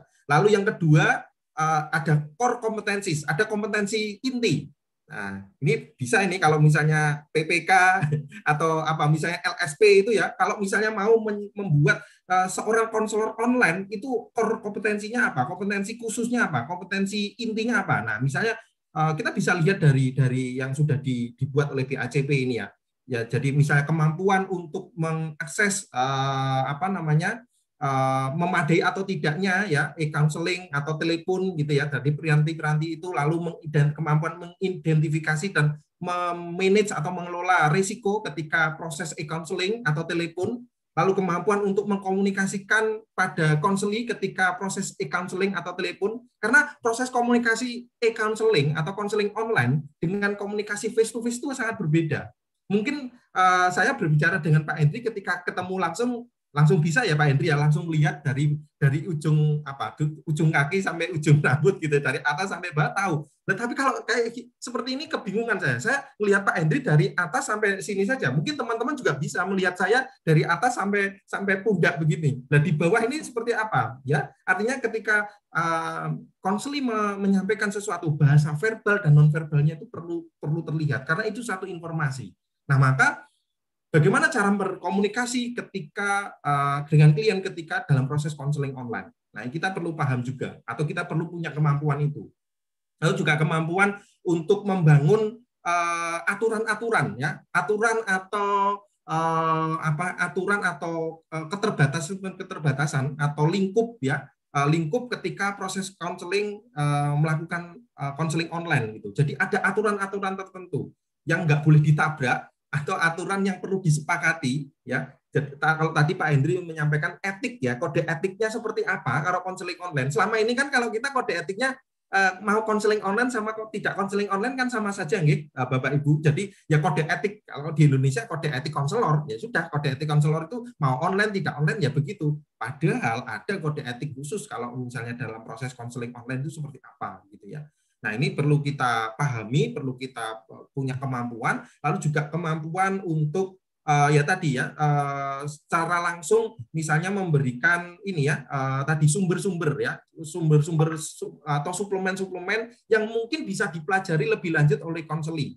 Ya, seperti tadi, misalnya ada link ini, link itu, misalnya Anggi Pak Hendri, kalau saya itu kepingin sekali ini ya apa eh, apa eh, menurunkan tingkat kecemasan saya. Misalnya kita teringat, Pak, kayaknya ada teknik yang namanya desensitisasi sistematis. Tapi kan nggak mungkin kalau lewat online kayak gini, wah berapa banyak ini uh, waktunya. Belum lagi kalau nanti dikasih video, paham atau enggak. Nah, disuruh mempelajari dulu. Maka atau kita sudah membuatnya lalu kita upload di satu uh, web atau uh, drive begitu ya, di cloud begitu, maka mereka bisa me- mendownload sendiri atau mereka bisa mempelajari sendiri. Dan dari hasil itu kita bisa diskusikan. Dan ini bisa lebih cepat gitu Pak, karena pada dasarnya konseli-konseli kita adalah individu yang mampu atau individu yang yang sudah sudah cukup matang atau cukup piawai untuk beradaptasi dengan uh, digital. Apalagi sekarang yang dinamakan era milenial. Nah, kalau kita ngobrol dengan kaum kaum milenial tuh mungkin saya itu wah udah sangat sangat tertinggal ya dengan dengan dengan teman-teman yang yang yang kaum kaum milenial ini ya Ma- malah karena dari kecil itu sudah sudah sudah paham gitu ya maka sekarang ada yang dinamakan native uh, digital native ya masyarakat digital sampai dari kecil udah udah udah paham gitu ya bagaimana untuk untuk uh, apa namanya mencari atau meng- mengidentifikasi sumber-sumber tertentu. Yang tadi juga sudah disampaikan oleh Pak Hendri juga. Lalu juga ada kemampuan untuk uh, membuat kesimpulan atau mencoba untuk me, me- apa ya uh, mencoba men, me- menyusun bagaimana uh, hubungan uh, terapeutik itu dilakukan dalam proses online. Karena ini juga tidak mudah uh, teman-teman Bapak Ibu semuanya. Kalau dalam proses konseling face to face uh, enak kita bisa ketemu langsung gitu uh, apa ya um, gerengnya itu atau um, ya um, uh, taste-nya itu bisa lebih nampak gitu ya kalau kalau ketemu gitu ya. Tetapi kalau dalam online itu kan ya kita hanya ber, bertutur sapa hanya lewat uh, kaca, bertutur sapa lewat lewat uh, jaringan gitu saja. Nah, lalu jangan lupa ada kemampuan untuk disupervisi. Nah, ini apakah kita sudah punya kemampuan itu ada apakah kompetensi kita akan ke sana? Nah, perlu kita pikirkan bersama. Ya, semoga ini menjadi pemikiran bersama uh, bahwa ternyata eh ternyata konseling online itu tidak hanya sekedar yang penting sudah melakukan konseling lewat HP misalnya begitu enggak enggak cukup seperti itu ada ternyata core kompetensi atau kemampuan-kemampuan inti sampai meta kompetensi ada kemampuan-kemampuan yang saling berkaitan jadi tidak hanya oh, apa kemampuan yang di core itu saja yang di, di intinya tetapi ada beberapa kemampuan yang lain. Nah itu. Baik itu uh, beberapa hal. Nah um, Bapak Ibu dan teman-teman semuanya, sahabat-sahabat semuanya, dalam sebuah proses konseling online, maka tadi ada sebuah apa uh, hal yang saya sampaikan di awal, uh, yaitu kita punya keterampilan atau kemampuan untuk bagaimana membuat kontrak atau menyusun kontrak. Kontrak ini sangat penting, teman-teman uh, semuanya, Bapak Ibu semuanya, apalagi dalam proses konseling online, karena uh, mungkin kalau konseling biasa ya yang penting sudah ngomong atau kita kasih uh, inform concern sudah sudah cukup gitu. Tapi ya saya pikir dan dari beberapa hasil penelitian, referensi, studi literatur melakukan kontrak atau menyusun kontrak dalam konseling online itu uh, bisa sama tapi nggak mirip-mirip ya, nggak nggak mirip banget sih nggak gitu. Ada kemiripan atau ada kesamaan, namun tidak plek begitu ya, tidak tidak secara 100% itu sama dengan proses yang ada di face to face. Nah, ada beberapa hal ketika kita menyusun kontrak dalam proses konseling online. Apa saja hal-hal yang perlu kita pahami ketika kita menyusun kontrak untuk konseling online, gitu ya. Yang pertama dalam kontrak atau kesepakatan itu kita perlu menyebutkan atau kita perlu menyampaikan waktu atau hari. Itu perlu kita sepakati dulu. Karena tadi sudah saya sampaikan waktunya itu dari dari 24 hours ya. Kalau memang kita misalnya saya atau Pak Hendri atau Bu Ana atau Bapak Ibu teman-teman yang lainnya, baik saya saya ready 24 hours, 24 jam saya ready. Malah nanti dipertanyaan ini konselor apa-apa ini kok bisa ini. Tetapi setidaknya bahwa karena waktunya cukup panjang, waktunya bisa memilih, maka tetap harus ada kesepakatan. Kapan waktunya, harinya kapan, ya. Lalu sesi yang dibutuhkan, ya. Berapa sesi? Ya, rata-rata memang kalau uh, kalau best practice uh, saya mengalami juga jarang yang sampai bersesi-sesi satu atau dua sesi itu sudah sangat panjang. Artinya satu atau dua sesi itu sudah cukup. Malah kebanyakan itu single session, ya single session counseling. Jadi counselingnya sesi-sesi tunggal itu sudah sangat cukup dengan waktu 60 menit gitu ya untuk satu sesi counseling online. Nah, jadi tapi sesi yang dibutuhkan berapa? Katakanlah kita bisa sampaikan bahwa sesinya ada apa? Ada satu sesi bila memang nanti uh, berkenan atau memang dalam proses itu dibutuhkan ada sesi lanjutan, maka akan dibuat reappointment atau ada uh, kesepakatan ulang gitu ya. Nah, lalu durasi. Nah, harus disampaikan durasinya berapa menit. Nah, ya satu sesi biasanya kurang lebih 50 sampai 60 menit. Maka saya juga heran nih kalau ada konselor itu atau misalnya oh, saya konseling 4 jam, Pak. Itu konseling apa konsleting itu? Jangan-jangan bukan konseling itu, konsleting ya, jangan. Karena panjang banget itu. Karena Bapak Ibu eh, so far jadi sejauh ini saya me, mengalami eh, ketika proses konseling eh, itu 60 menit itu udah sangat capek Bapak Ibu. Ya misalnya 60 tambahin lagi lah 30 menit katakanlah 90 menit gitu dengan reappointment gitu. Tambah lagi 30 30 menit kemudian tuh waduh udah sangat capek gitu ya. Karena apa? Kita benar-benar fokus di situ. Kita harus melihat semua hal ya semua semua apa namanya semua kemungkinan-kemungkinan yang diceritakan oleh si konseli. Jadi kalau dalam berbagai macam konsep uh, durasi pada umumnya sama dengan durasi konseling face to face ya 50 60 menit. Udah panjang banget gitu ya. Udah udah udah maksimal itu. Atau mungkin kalau misalnya di sekolah katakanlah eh, apa misalnya ketika eh, face to face gitu misalnya satu satu apa satu kali katakanlah cuma 40 menit atau 45 menit ya monggo gitu ya nanti nanti bisa di, di, dikelola sendiri ya Bapak Ibu jadi ada waktu sesi durasi Berikutnya kerahasiaan. Nah, ini di kontrak juga harus disampaikan kerahasiaan ini. Ya, kerahasiaan. Peran kita sebagai konselor, lalu bagaimana kerahasiaan. Nah, apalagi dalam konseling online. Jangankan dalam konseling uh, apa namanya biasa, eh, jangankan di konseling online gitu ya. Di konseling biasa saja itu kerahasiaan itu harus kita sampaikan. Apalagi di dalam konseling online kita sama-sama nggak taunya apalagi tadi misalnya pakai anonymity ya kadang-kadang fotonya beda dengan yang ngomong e, namanya misalnya e, Mula Warman tapi ditulis di situ Jackie misalnya kan bisa atau gambarnya dibuat siapa bisa misalnya ya kalian saya misalnya e, seneng e, apa pemain sepak bola katakanlah wah di, dikasih Messi misalnya gitu. Nah itu kan jadi aneh gitu ya. Nah maka hal-hal ini e, karena anonymity maka proses kerahasiaan itu harus disampaikan misalnya begitu ya. Nah jadi hal-hal yang terkait dengan kerahasiaan walaupun itu saya beri asteris itu artinya nanti uh, di di di uh, kolom selanjutnya akan saya sampaikan ada beberapa hal yang terkait dengan kerahasiaan yang memang itu uh, meskipun rahasia itu bisa saja nanti dibuka karena ada hal-hal tertentu ya tetapi konfidensialitas atau kerahasiaan ini ada sesuatu yang sangat penting lalu besaran fee kalau memang itu ada kalau memang ada kita melakukan private practice atau uh, apa praktek swasta atau uh, praktek pribadi gitu ya melakukan proses konseling, monggo. Jadi diperbolehkan fee atau biaya itu harus kita sampaikan di awal.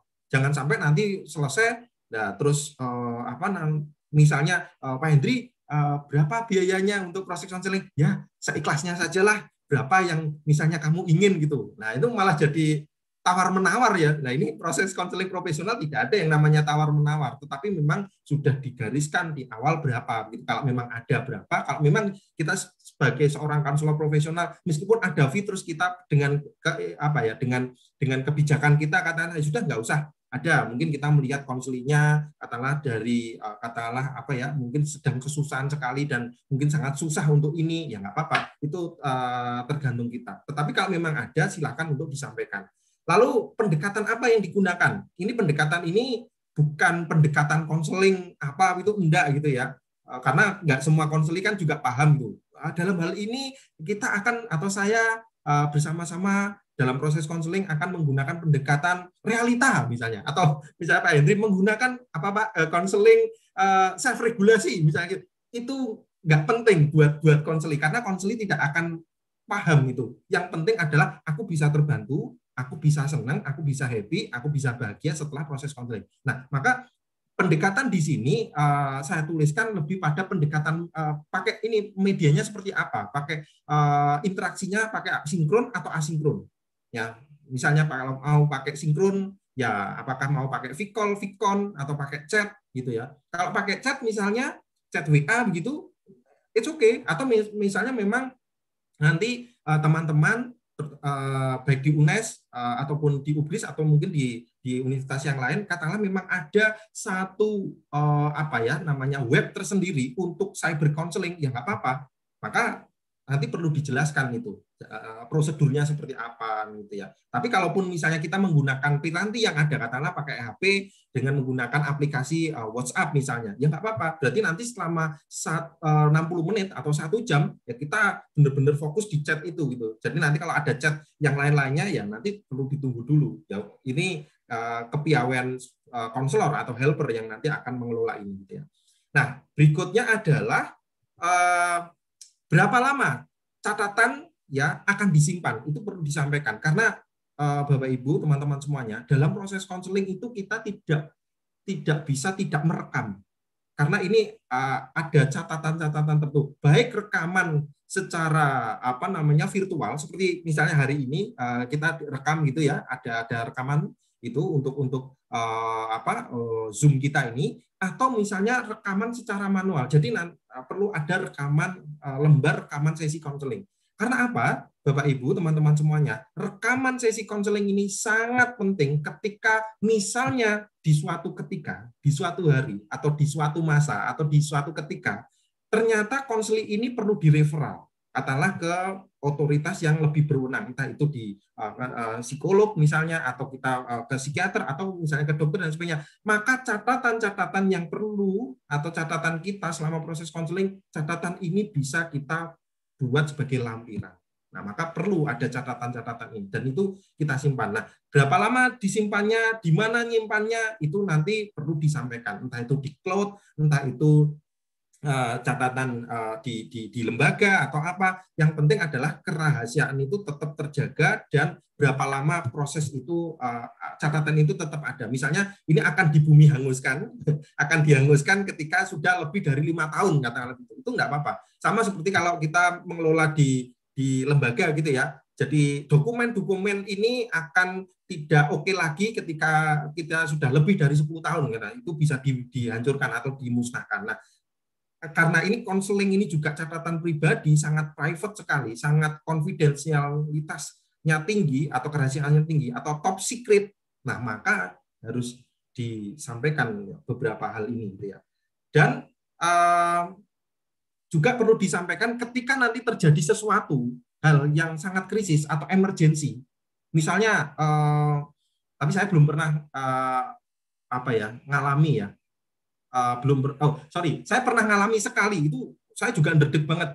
Eh, konseli saya itu eh, belum belum jadi konseli tetapi ada konseli eh, saya nggak tahu dapat rekomendasi dari mana telepon malam-malam dia itu udah udah urat nadinya itu udah mau keputus udah apa namanya udah udah ini ya udah udah berdarah banget gitu Ke- kebetulan yang yang yang yang nelpon dia sendiri tapi dia eh, ngobrolnya dengan terbata-bata gitu Pak saya udah lemes banget Pak saya eh, memang eh, udah bilang saya bunuh diri aja bunuh diri nah itu sebenarnya harus disampaikan dalam proses konseling. Ketika terjadi sesuatu hal, maka gimana nih proses komplainnya? Gimana proses daruratnya ini gimana nih? Apalagi kalau konseling online juga nggak mudah ya, maka kita perlu um, uh, perlu menyampaikan prosedur nanti komplainnya seperti apa begitu. Prosedur misalnya krisis terjadi nanti seperti apa perlu. Maka di form di form awal, di form formulir itu ya, di formulir perlu dituliskan misalnya bila ada keadaan darurat, maka siapa orang yang akan bisa dihubungi? Selain si konsel itu, misalnya apa? Ayahnya, ibunya, sepupunya, saudaranya, orang terdekat yang bisa di, di apa dihubungi ketika terjadi sesuatu hal. Nah ini kemarin uh, kami ngobrol dengan teman-teman di UNY, di BK UNY, di ini ya di unit uh, bimbingan konseling di UNY itu katanya UNY juga uh, cukup banyak masa pandemi itu yang mau bunuh diri gitu ya. Jadi pusing banget UPTBK-nya ngurusin mahasiswa-mahasiswa yang mau bunuh diri gitu ya. Mungkin stres kali ya, nggak boleh keluar, uh, kuliahnya daring terus ya, Wah, pekerjaannya atau tugasnya banyak banget mungkin mungkin seperti itu. Nah, itu perlu disampaikan hal-hal yang yang demikian gitu ya di dalam proses konseling online. Nah, yang tadi uh, saya sampaikan uh, ada beberapa pengecualian uh, untuk kerahasiaan ya. Uh, jadi pengecualian untuk kerahasiaan bila yang pertama Nah, konseli ini sudah melukai diri sendiri atau orang lain atau tindakan eh, ada istilah begini, ada tindakan-tindakan etik yang akan eh, diambil ya terkait dengan kebijakan bagaimana penanganan eh, kalau ada yang seperti ini dari lembaga ya dari lembaga konselor kalau konselor itu di bawah lembaga tertentu atau yang diambil oleh konselor ketika eh, kondisinya seperti ini karena ini sudah melukai diri sendiri atau akan melukai orang lain katakanlah misalnya saya mau membunuh Pak ini atau saya mau mencelakai Bu itu misalnya. Nah, itu konseling. Nah, ini membahayakan. Kalau kita diem aja kita bahaya. Atau yang kedua terkait dengan uh, pencucian uang atau uh, apa money laundry ya. Ya, ini ini ini kan kejahatan ini kriminal. Gimana uh, Bu Ana? Mungkin nanti malah kita bisa bareng barengan mengelola uh, pencucian uang ini misalnya loh. Itu malah bahaya nanti ya. Nah, maka untuk hal-hal ini uh, itu kerahasiaan di uh, ada pengecualiannya, ada exception di sini. Lalu tindakan terorisme, ya nggak seneng sama lembaga, ya misalnya nggak seneng sama UBRIS atau nggak seneng sama UNES atau ini saya mau ngebom, ya saya besok mau ngebom uh, ruangan Pak Rektor misalnya, ya saya udah sebel banget di UBRIS misalnya. Nah ini uh, bahaya ini uh, kerahasiaan itu jadi pengecualian gitu ya. Nah, kalau kita tahu kita, kita diam aja berarti sama-sama kita bersekongkol untuk melakukan tindakan-tindakan teroris ya kan gitu. Jadi di etik ada itu ya, di etik ada, di kode etik kita ada. Lalu penyalahgunaan obat-obat terlarang.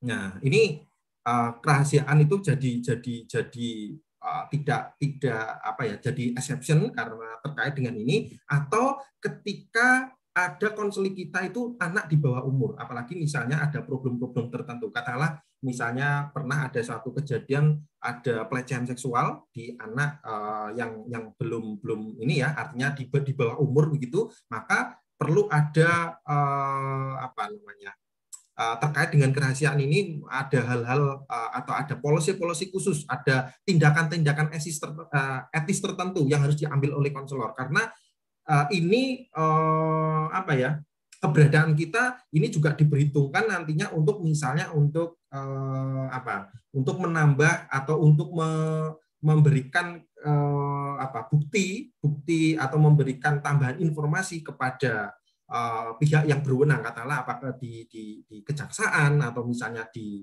di uh, apa namanya lembaga-lembaga tertentu yang memang terkait dengan terkait dengan ini uh, proses perlindungan anak ini.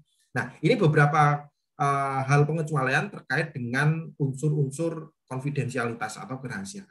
Ya, itu Bapak Ibu dan teman-teman semuanya. Baik, um, berikutnya nah, kita masuk ke kalau kita melakukan konseling online, sebenarnya tahapannya seperti apa? Nah, saya mau menyampaikan bahwa sebenarnya tahapannya itu simpel. Sama seperti pendekatan-pendekatan konseling yang yang yang secara umumnya ya walaupun ada beberapa pendekatan-pendekatan khusus dalam proses konseling ya atau pendekatan yang dalam yang atau model konseling yang sudah kita pelajari tetapi dalam proses konseling sejatinya uh, tahapannya atau uh, apa step-stepnya itu ya di hanya hanya dibagi menjadi tiga. Secara simpel ada pra konseling dan pasca konseling. Nah apa saja itu? Untuk tahapan pra konseling sebenarnya lebih pada tahapan sebelum proses konseling itu dilakukan ya. Terutama terkait dengan bagaimana uh, kita perlu me, me, apa ya me, membiasakan diri atau mencoba atau merampilkan diri kita terkait dengan pengoperasian media-media yang nanti akan kita buat untuk konseling online. Ya, jangan kita mau melakukan konseling online tetapi bikin link saja itu kebingungan. Bikin apa room uh, room Zoom meeting aja kita kebingungan. Nah, ini kan membahayakan dunia perkonselingan ini ya, konseling online-nya. Maka kita harus paham betul. Lalu eh, lembaran-lembaran pendukung apa yang harus dimiliki? Misalnya seperti tadi ada rekaman sesi konseling, evaluasi hasil, atau misalnya kalau memakai katakanlah ini kita pakai Zoom, gimana caranya merekod? Itu harus kita paham dulu. Nanti merekod nanti malah tanya konselingnya, Mbak konseli atau Mbak Fulan gitu. Tahu nggak caranya merekod kalau pakai Zoom itu kayak gimana? Wah, nah ini kan sudah, wah kok konselornya malah tanya sama saya, wong saya itu butuh sama jenengan gitu ya. Nah ini kan perlu di, disiapkan keterampilan-keterampilan ini.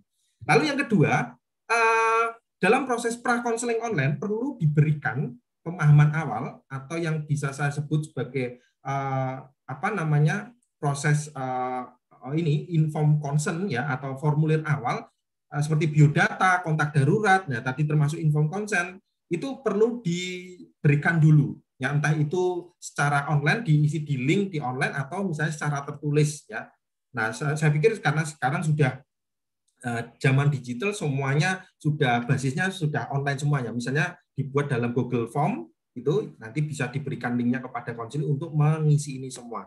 Nah, jika konselingnya itu anak di bawah umur, maka perlu persetujuan orang tua untuk uh, bisa diverifikasi datanya, gitu ya.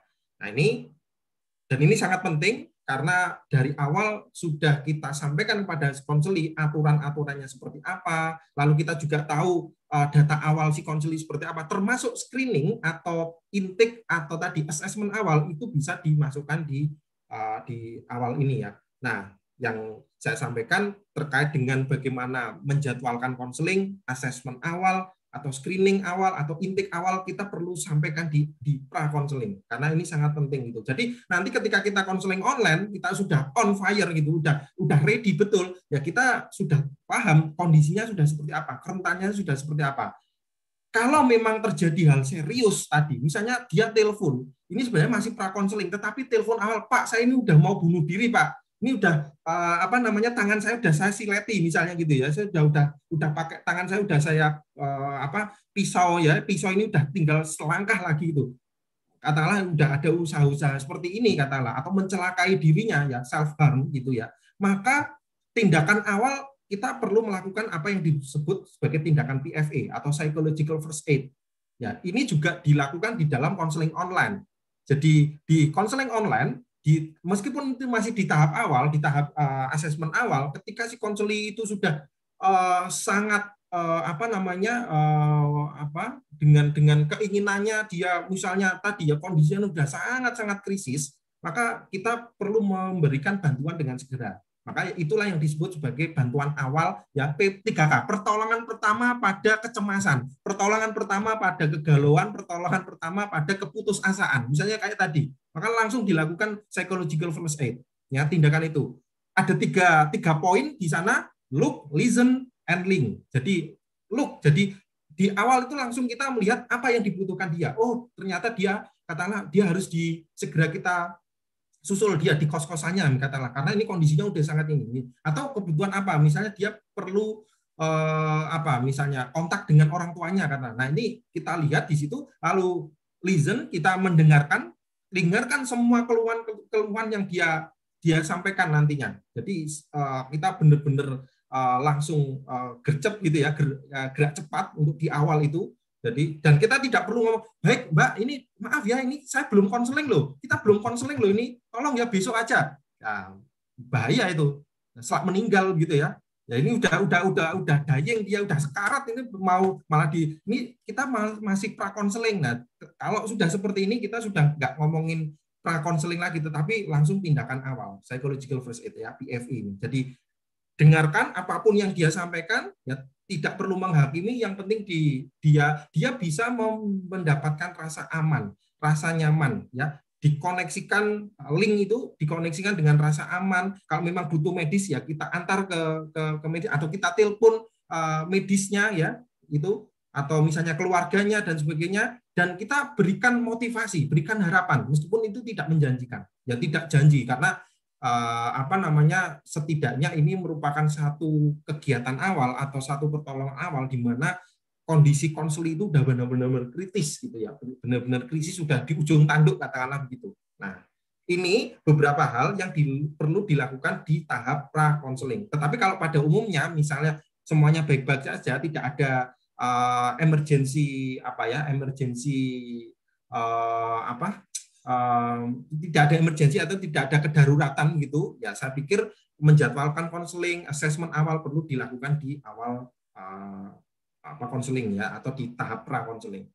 Oke, ini lalu berikutnya adalah tahap inti. Apa yang dilakukan di tahap ini? Intinya itu sebenarnya sama. Tahap konseling online dengan tahapan konseling yang lainnya itu sama. Mulai dari bagaimana membina hubungan baik secara daring, ya, diperkenalkan, berikan penghargaan, ya, uh, memberikan kesan yang bagus gitu ya. Misalnya uh, Pak Hendri telepon ya eh, saya telepon Pak Hendri, eh, Assalamualaikum Pak Hendri, Pak Hendri menjawab Waalaikumsalam, wah Pak Aan lagi, Pak Aan lagi, walaupun lewat virtual ya, itu akan sangat berbeda loh.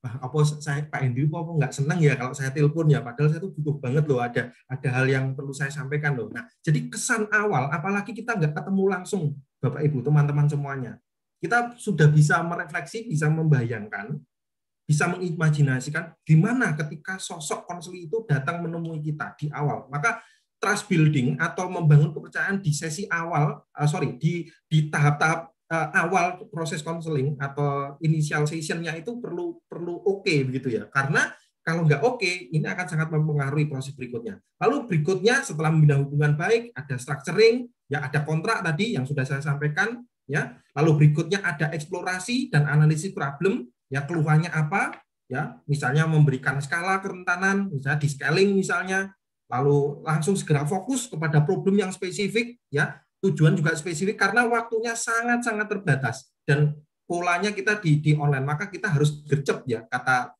teman-teman milenial sekarang harus pak harus gercep pak harus gerak cepat ya maka harus fokus langsung uh, seberapa jauh rentan problem bisa diambil dari uh, assessment awal misalnya bisa disampaikan ya katakanlah bahwa wah saya lihat di formulirnya Anda nah, mengalami kecemasan yang lumayan ya Mbak ya, sedang ya misalnya atau berat gitu ya. Nah, maka apa problem yang harus segera spesifik akan ditangani atau tujuan spesifiknya dalam proses konseling itu apa.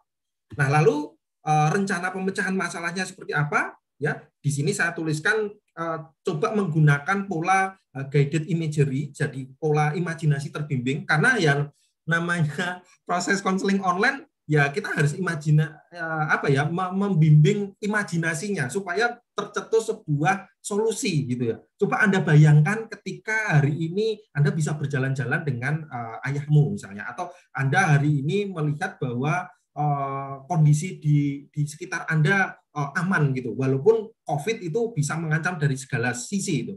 Nah, ini kan uh, kita lagi lagi benar-benar fokus sekali dengan pandemik ini ya. Eh, katakanlah si konsul ini sangat sangat sangat ketakutan ketika uh, apa mengancam karena setiap hari mendengarkan uh, kabar uh, tidak enak, tidak nyaman gitu. Baik di HP, uh, corong masjid atau di apa selebaran sebelah. Nah, hampir semuanya tuh kondisi terus ya uh, menginginkan dia untuk makin makin apa cemas dengan uh, dengan kondisi-kondisi yang ada. Nah, maka Eh, akan diberikan ketika rencana-rencana eh, pemecahan masalah bisa menggunakan pola-pola imajinasi terbimbing atau pertanyaan-pertanyaan coping, pertanyaan-pertanyaan yang sifatnya memberikan satu tantangan. Misalnya eh, kalau kondisinya ini kondisinya udah baik nih sekarang, misalnya alhamdulillah orang-orang di rumah sudah negatif nih ketika di di apa di tes di anti apa antigen nih di swab itu sudah oke okay. tapi tapi mungkin Anda masih merasa merasa cemas misalnya. Nah, eh, kondisi eh, apa yang bisa Anda lakukan supaya kondisinya tetap terjaga, artinya kondisinya tetap baik seperti ini. Ya meskipun Anda cemas, tetapi kondisinya bisa lebih baik-baik saja, misalnya, atau eh, kondisinya lebih lebih nyaman gitu. Nah ini salah satu apa ya kemampuan kita untuk memberikan satu pertanyaan. Nah, salah satunya adalah pertanyaan coping. Dan Eh, berikutnya memberikan afirmasi, memberikan apresiasi, memberikan ekspresi. Mungkin kalau di konseling online kita ya apa ya? Ya sediam-diamnya kita perlu ekspresif ya Bapak Ibu, teman-teman semuanya. Karena kalau di konseling online kayak apa itu berdiam diri di depan layar gitu terus kita apa ya istilahnya kalau orang Jawa itu sendakep gitu atau kita uh, apa diem gitu aja lempeng lempeng aja wah itu jadi uh, dinamika apa dinamika psikologinya jadi nggak jalan nanti atau dinamika terapeutik prosesnya nggak jalan gitu. Jadi kadang kita tertawa kita tersenyum kita misalnya membuat gerakan tangan gestur ya yang yang yang proporsional gitu ya. Yang penting adalah memberikan satu ekspresi tertentu bahwa wah ternyata konselor saya senang atau konselor itu konselor saya itu ternyata benar-benar juga bisa merasakan loh ketika kondisi COVID ini uh, apa ada dalam keluarga saya misalnya begitu. Nah, jadi diapresiasi, ada ekspresi, lalu mengukuhkan capaian-capaian yang sudah ada, memberikan reinforcement, memberikan dorongan, memberikan pengukuhan, ya entah itu dengan menggunakan uh, apa teknik-teknik uh, tertentu, katakanlah apa itu menggunakan uh, apa teknik uh, dukungan minimal, ya lalu teknik yang lainnya gitu ya. Nah, itu monggo gitu. Dan jangan lupa untuk merangkum atau memberikan summary dari sekian hal yang sudah disampaikan dan akhirnya pasti nanti ada evaluasi, ada terminasi, ada balikan, ada ucapan terima kasih karena nggak semua orang mau loh menceritakan uh, dirinya atau problemnya pada kita apalagi lewat uh, online lagi ya lalu diberikan motivasi lalu mungkin bisa ditanyakan uh, sesi lanjutan apakah perlu atau tidak nah kalau kita ada link untuk evaluasi boleh disampaikan juga kepada konseli gitu. Nah, dari sekian ini tahapan ini sejatinya adalah ada tiga uh, tahapan yang secara cepat untuk bisa dilakukan oleh seorang konselor, yaitu tahap eksplorasi, tahap pemahaman, dan tahap tindakan. Nah ini, ini briefnya itu di sini. Maka kalau konseling online itu memang kita tidak bisa berlama-lama. Memang pakai basisnya adalah brief counseling atau konseling singkat. Kenapa? Ya karena memang uh, kondisinya terbatas, kita dibatasi waktu, kita dibatasi uh, apa namanya jaringan juga katalah uh, apa waktu tempat mungkin oke okay gitu ya, tetapi waktu ini kan kita tidak bisa berlama-lama, apalagi kita hanya bercakap-cakap via online seperti ini. Jadi ada eksplorasi, pemahaman dan tindakan. Tiga hal itu masuk di tahapan ini sudah oke. Okay. Nah, monggo nanti Bapak Ibu, teman-teman semuanya, sahabat-sahabat semuanya bisa mengelaborasi, bisa mengeksplorasi ini.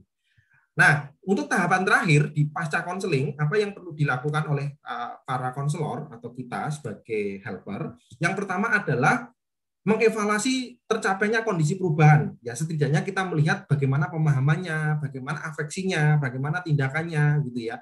Yang kedua, melakukan follow up. Ya, apakah penting atau perlu uh, satu kali atau ada uh, proses konseling yang lainnya ya. Dan yang ketiga adalah melakukan uh, alih tangan kasus kalau itu perlu ya, apabila itu perlu dan jangan lupa uh, Bapak Ibu, teman-teman semuanya setelah proses konseling selesai, entah itu sebenarnya konseling online ataupun tidak, segera kita membuat rekaman sesi konselingnya. Kita catat ya, tadi sesi satu itu apa saja.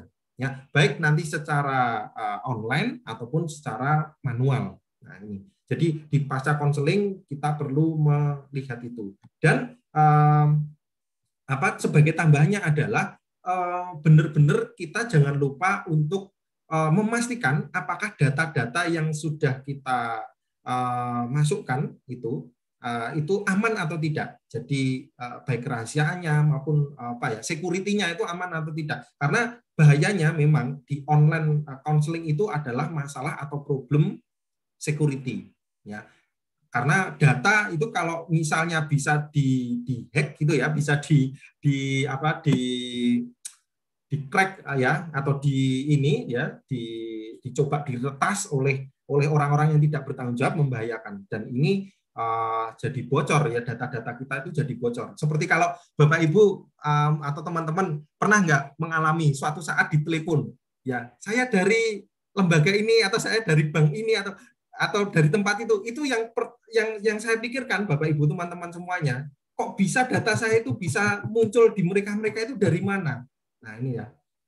Nah, mungkin kemarin juga ada satu informasi ya eh, dan semoga itu salah gitu ya bahwa data eh, penduduk kita itu sudah bocor sebenarnya. Nah, ini membahayakan sebenarnya. Nah, data penduduk aja bisa bocor apalagi data kayak gini. Maka kenapa Bapak Ibu, teman-teman semuanya, ketika kita memang sudah berniat untuk melakukan konseling online dan memang itu benar-benar profesional, harusnya kita punya eh, apa namanya link tersendiri atau web tersendiri dan itu dijaga betul dan itu didaftarkan betul. Harusnya seperti itu.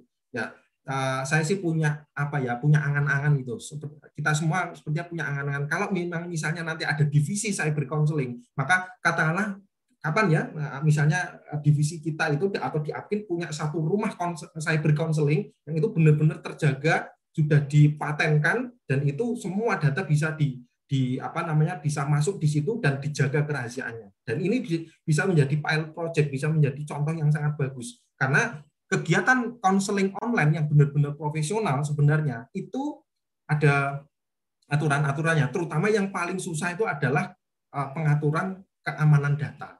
Nah ini karena selama ini ya sudahlah kita meskipun uh, kondisinya belum belum seperti itu ya apa yang bisa kita lakukan ya kita lakukan misalnya menggunakan uh, apa namanya menggunakan WA, menggunakan eh, apa eh, Zoom seperti ini. Kan ini sebenarnya datanya bisa di, di diambil di mana pun. Katakanlah kalau misalnya hari ini saya sudah melakukan konseling, maka uh, data recordnya kan bisa di, di apa ya namanya dimanfaatkan atau dapat dalam tanda kutip bisa diakses oleh uh, semua orang gitu. Nah ini kan membahayakan. Maka benar-benar perlu dipersiapkan lebih lebih lanjut gitu ya.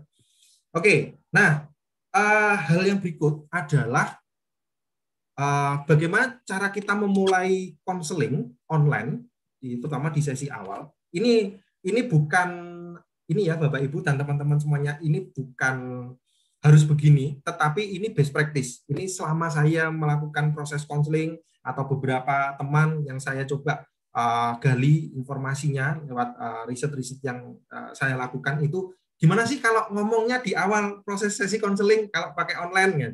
Nah, di sesi awal uh, kita ketika semua sudah ya artinya kita sudah membuat akun, kita sudah mengklik akunnya dan sebagainya. Katakanlah ini sudah sudah ready gitu ya, sudah ready di depan laptop atau di depan HP atau piranti apa yang memang kita mau lakukan dengan proses sinkron, katakanlah melakukan melalui Vicon atau Vicol gitu ya.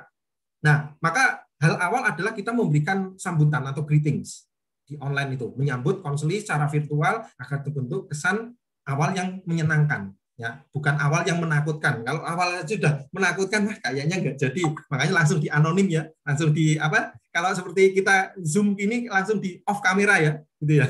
Di off kamera karena sudah wah saya nggak pede gitu ya. Nah ini. Nah, maka uh, misalnya kita bisa menyampaikan katakanlah ya dengan uh, apa namanya sapaan katakanlah halo assalamualaikum atau selamat pagi monggo. Atau mungkin ada ada yang teman-teman yang atau misalnya generasi generasi milenial tuh sukanya Korea hanya ngaseo misalnya gitu. Ya guyon-guyon nggak apa-apa. Jadi kan lebih lebih ini ya lebih lebih lebih lekat sama mereka. Terutama kalau misalnya ada konselor sebaya ya di konselor sebaya mungkin nanti di uh, lab kita memang perlu juga gitu ya konselor sebaya uh, dan ini bisa melakukan proses konseling online. Nah monggo nanti teman-teman bisa bisa mengoprek ya bisa memodifikasi nah lalu uh, pastikan apakah suara itu bisa terdengar dengan baik atau tidak. Seperti tadi Pak Hendri, apakah cek cek cek sound gitu ya, suara saya bisa didengar, oh sudah oke. Okay. Nah, kalau kita sudah ngomong ke sana kemari, ternyata gimana bisa didengar? Dari tadi Bapak mute, nah itu ya. Jadi udah ngomong dari A sampai Z ternyata apa namanya uh, ini apa mikrofonnya tuh di mute gitu ya. Nah, nanti kan membahayakan juga ya, kasihan nanti. Nah ini lalu yang kedua uh, masuk ke topik netral, ya masuk topik netral atau uh, uh, problem free talk. Jadi bicara bebas non problem, ya. Kenapa? Supaya membentuk raport kepercayaan, misalnya ke aktif aktivitas sehari-hari, hobi dan sebagainya. Monggo, saya yakin Bapak Ibu sudah sangat piawai untuk hal-hal ini gitu ya, untuk topik netral. Intinya ngobrolin sesuatu yang tidak terkait dengan proses atau problem dari si konsel itu. Ya, berapa menit waktunya silahkan, monggo. Saya yakin Bapak Ibu, teman-teman semuanya sudah bisa memanage sendiri waktunya berapa menit. Nah, setelah itu berikan respect, gitu ya, memberikan respect kepada konseli itu bahwa apa ucapan terima kasih. Nah, sebenarnya memberikan respect ini bisa langsung gabung ke greetings boleh sebenarnya. Jadi bisa memberikan itu. Jadi ketika selamat pagi, Uh, Pak Hendri katakanlah uh, terima kasih apakah suara saya bisa terdengar dengan baik oh bisa Pak bla bla bla bla terima kasih sekali sudah berkenan menghubungi kami di layanan konseling online uh, lab BK Ugris katakanlah dan saya senang sekali Bapak mau menceritakan pengalamannya di kesempatan kali ini nah jadi menimbulkan kesan bahwa kita itu menerima loh mereka mereka itu tamu kita tamu yang memang benar-benar kita spesialkan Nah, karena tadi saya sudah menyampaikan nggak semua orang itu mau untuk menyampaikan problemnya, apalagi via online gitu. Nah, jadi penghargaan, respect pada mereka. Lalu berikutnya eh, tadi sudah saya sampaikan, jangan lupa untuk menyampaikan kontrak, ya, menyampaikan kontrak. Katakanlah eh, tadi terkait dengan durasi, sesi, peran, lalu kerahasiaan, kemungkinan sesi yang lanjutan, gitu ya. Ya, katakanlah ini ada beberapa uh, kalimat katakanlah sebelum kita membicarakan apa yang menjadi keluhan bla bla bla bla bla maka uh, proses ini melalui apa lalu berlangsung berapa menit ya Lalu perjumpaan ini misalnya selesai dalam satu sesi, ya, atau lebih dari ini karena mungkin dilihat dari kompleksitas. Karena bisa jadi Bapak Ibu teman-teman semuanya, konseli itu kadang um, ini seperti kemarin saya saya saya baru aja melakukan proses konseling uh, 60 menit tapi 50 menit sendiri itu mendengarkan apa yang dia sampaikan atau yang konseling sampaikan. Jadi kalau 60 menit ya, hampir 50 menit itu sudah ngobrolin terkait dengan karena uh, kebetulan konsilinya suka suka apa ya verbalnya bagus gitu. Suka ngomong. Artinya suka ngomong tuh dia uh, tanpa tedeng aling-aling seneng aja. Dia menyampaikan sesuatu. Nah saya pun sebagai konselor atau kita pun sebagai konselor kan tidak bisa lalu menjeda begitu saja ya. Menjeda begitu. Sebentar saya belum ngomong. Nah, kan kita nggak mungkin kita akan menyampaikan itu ya. Jadi kita hanya uh, memberikan apa penguatan lalu sampai dia selesai. Nah, sudah hampir 50 menit. Nah, selebihnya kan ini. Nah, maka dalam sebuah proses konseling itu belum belum uh, apa namanya ya belum selesai kalau seperti itu. Artinya ditawarkan saja ketika memang uh, perlu ada proses lanjutan nggak apa-apa. Karena dari 50 menit tinggal 10 menit nanti pas 60 menit mungkin ada tambahan lagi maka nanti ada reappointment ya supaya bisa di dibuat atau uh, apa namanya um, pengelolaan waktunya bagus gitu ya.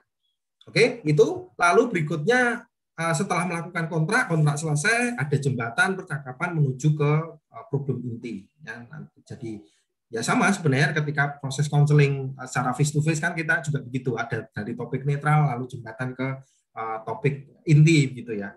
Nah ini yang jelas adalah um, disampaikan kepada konseling bahwa prosesnya ini efektif dan seefisien mungkin ya dan eh, apa namanya disampaikan pula untuk apa? Bersama-sama. Ya untuk bersama-sama mendiskusikan problem ini supaya ya kita kan eh, sama-sama paham gitu Bapak Ibu bahwa konseling itu bukan proses kepenasehatan bukan proses nasihat tetapi proses diskusi bersama mencapai uh, apa namanya bagaimana antara konselor dengan konseli ini sama-sama bisa saling uh, belajar begitu ya mendiskusikan bersama apa yang terbaik buat ini. Meskipun saya paham konseli-konseli kita tidak cukup senang untuk diajak diskusi. Yang penting maunya apa? Sudah Pak Hendri intinya apa gitu loh? Saya supaya bisa apa gitu kan kebanyakan konseli-konseli kita begitu ya Bapak Ibu ya teman-teman semuanya. Tapi adalah dalam satu proses konseling itu kita bisa mendiskusikan ya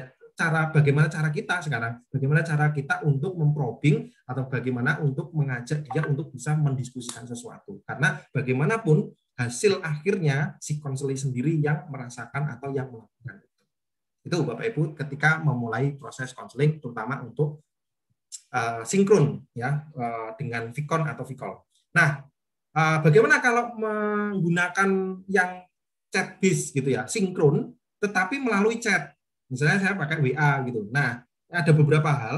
Kalau tata urutan omongannya sih mungkin tidak beda jauh, tetapi itu kita pakai teks gitu ya, Bapak Ibu. Tapi ada beberapa hal yang perlu apa namanya eh, kita sama-sama perhatikan. Yang pertama tadi kesepakatan terkait dengan aturan atau kontrak itu perlu ya. Bagaimana Bapak Ibu menuliskan kontrak eh, dalam bentuk teks ya. Atau utamanya ini berarti pilihan kata diksinya kita perlu ini betul gitu ya. Misalnya, nah ini misalnya kemarin ada yang begini, uh, uh, mohon maaf dalam hal ini saya tidak bisa memberikan solusi. Nah, itu langsung dituliskan di chat itu ya, langsung si konselinya uh, kayaknya gimana gitu. Uh, apa namanya melihat bahwa wah kayaknya kok konselornya kok ini ya padahal saya ke sini kan pengen solusi bahasa mereka begitu gitu tapi kita, karena kita keinget tadi wah konselor itu kan prosesnya nggak boleh langsung ngasih solusi gitu ya nah kata-kata atau kalimatnya tidak dikelola dengan baik maka jadi uh, ya jadi beda uh, responnya gitu ya. Lalu yang kedua, tetap bersikap sopan mulai teks yang kita sampaikan, pilihan kata sesuaikan dengan kemampuan konseli. Ya, kalau misalnya saya menemui konseli anak SMP, ya saya men, me, apa ya uh, tuning ya, kita menstalakan dengan mereka gitu. Ya, saya dengan teman-teman yang milenial atau saya atau yang lebih tua misalnya kita harus ini misalnya Kalau katakanlah kalau kita di Jawa ya Pak Hendri ya, misalnya dengan orang-orang yang lebih sepuh gitu, misal ada boso, ada bahasa kromo inggil misalnya ya nggak apa-apa. Atau kalaupun kalaupun kita tidak bisa kromo inggil uh, karena mungkin misalnya kita tidak Jawa nyel atau Jawa asli itu ya pakai bahasa Indonesia yang yang yang yang yang apa ya yang polite ya yang yang lebih sopan gitu. Nah saya pikir ini akan sangat menyenangkan bagi konsul kita. Jadi pilihan kata gitu. oke nah berikutnya uh, menghargai waktu yang disepakati. Karena waktunya sekian ya kita perlu menghargai. Malah kadang-kadang ada karena saking senengnya bukan konselingnya konselornya yang saking senengnya konselingnya udah ya pak iya pak. Ya, sepertinya ini malah diajak ngobrol terus ya, ya ini. Jadi kita nanti dari teks itu eh, konselor juga harus peka punya kepekaan untuk melihat oh, kayaknya dia kebingung eh, kayaknya dia ingin segera tutup dan sebagainya dan sebagainya. Nomor empat cek apakah si konseling itu senang atau tidak menggunakan emoticon Nah, paham nggak gitu? Maka kita harus belajar juga, Bapak Ibu, setidaknya bukan belajar formal ya, setidaknya paham emoticon ini maksudnya apa?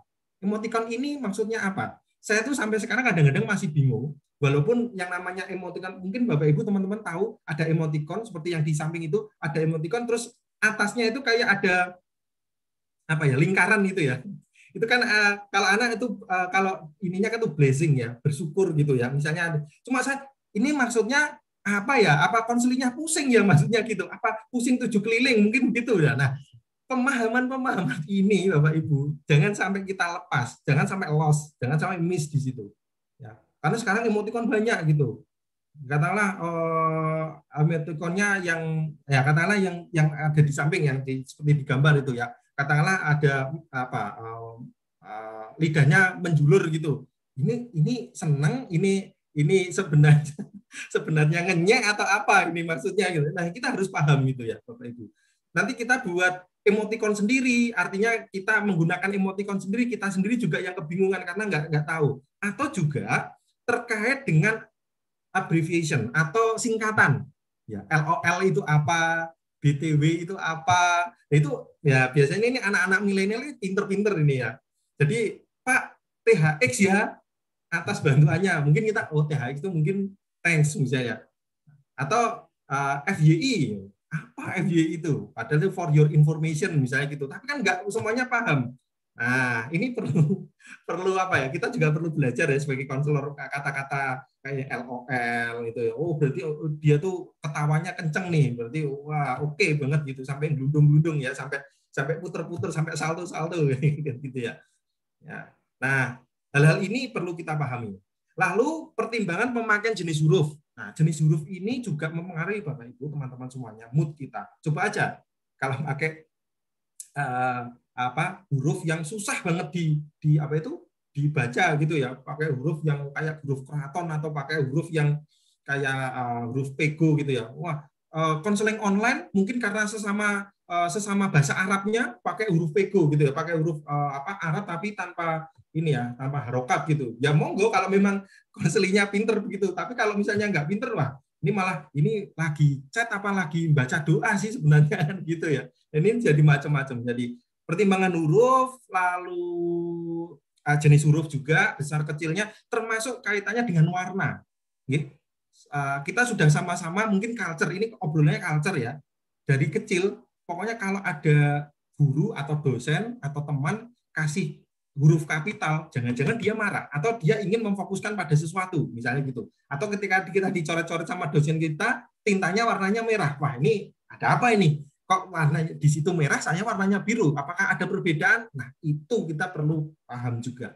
Gitu. Jangan-jangan nanti uh, ya seperti biasa ya di chat room itu ya atau di WA itu kan ada yang uh, bisa miring, bisa di bold, misalnya bisa di apa di ini uh, katakanlah di dicoret misalnya. Ini itu kita perlu perlu paham juga dan perlu juga punya keterampilan itu. Gitu. Nanti jangan-jangan um, kita bisa nanya, Mbak, gimana sih saya mau membold ya, mau me, me, mengkapitalkan huruf ini, pakai WA itu pakai apa ya? Gitu. Malah kita nanya ke konselinya, wah itu benar-benar kita wah kayaknya konseling saya eh konselor saya itu tidak ini deh tidak terampil deh kalau membuat ini malah tanya saya misalnya maka harus dipersiapkan Bapak Ibu kalau memang pakai mau pakai chat, maka semua apa namanya hal-hal terkait dengan ini emoticon, bagaimana cara menulisnya, huruf besar, kecil, membold atau memiringkan atau mencoret atau yang lainnya, memiringkan dan sebagainya itu perlu kita pahami dulu. ya. Lalu hati-hati ketika terjadi kesalahan merespon dalam chat, mungkin bisa terjadi gitu. Itu ya sebenarnya macam-macam sih, eh, tapi responnya eh, sometimes kadang-kadang jadi jadi wah konselor saya kok dari tadi padahal saya ngomongnya ini kok responnya salah terus ya. Sampai konselinya mengatakan bukan itu Pak. Misalnya di, di, di tulisannya bukan itu Pak Hendri maksud saya. Maksud saya itu begini. Lah iya kan kamu tadi mengatakan.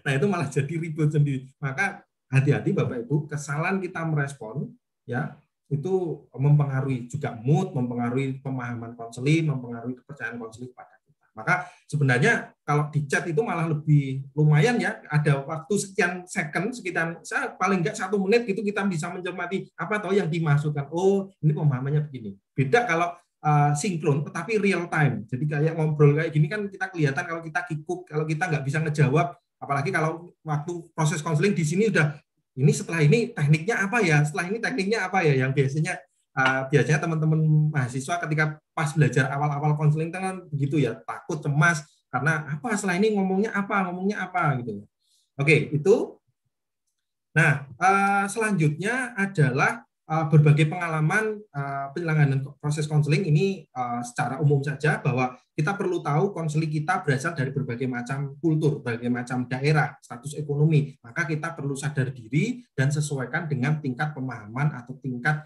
uh, apa misalnya pendidikan atau ya setidaknya uh, apa ya sejajar gitu. Tidak ada yang lebih hebat daripada siapa karena dalam proses konseling kita membantu eh, individu-individu yang memang memerlukan bantuan secara psikis. Yang kedua, waktu konseling bisa menjadi sangat fleksibel ya bisa dilakukan di berbagai macam apa namanya waktu begitu ya.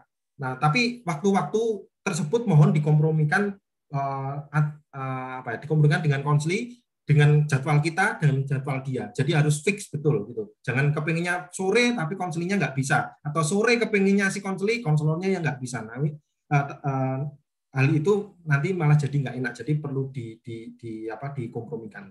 Lalu pemahaman yang empatik, membangun kepercayaan, responsif, dukungan uh, apa namanya dukungan baik internal maupun eksternal gitu ya, pemberdayaan potensi-potensi yang ada pada diri individu, Ya, lalu fokus pada tujuan spesifik, pemahaman dan kemahiran kita mempergunakan piranti komunikasi digital itu adalah kunci-kunci uh, sukses dalam proses konseling apa konseling online gitu ya. Karena uh, kalau saya menyampaikan begini Bapak Ibu, kalau keterampilan dasar sih sebenarnya sama saja dengan proses face to face, tetapi kemahiran kita terkait dengan piranti digitalnya, lalu misalnya tadi kalau teks pilihan kata dan sebagainya, emoticon, ya itu lalu kita paham dengan apa yang dialami si konseling, lalu kita responsif. Responsif itu imediasi ya. Kita cepat sekali.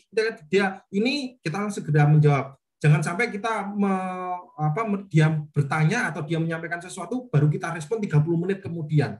Namanya sinkron tapi baru di di di apa direspon 30 menit kemudian atau 15 menit kemudian atau 5 menit kemudian. Itu sudah masa jeda itu pasti ini sebenarnya konselor saya tuh niat nggak tuh uh, mau konseling itu kan gitu. Tetapi kalau konseli uh, jedanya lama, it's okay ya, it's okay karena dia mungkin sedang memikirkan sesuatu atau mungkin ada hal sesuatu. Ya kalau memang sudah terlalu lama dan itu apa namanya melebihi dari uh, waktu yang ditentukan ya monggo kita bisa me, me, apa, mengkonfirmasi apakah ini di hari ini mau disampaikan atau ada apa pertemuan lanjutan.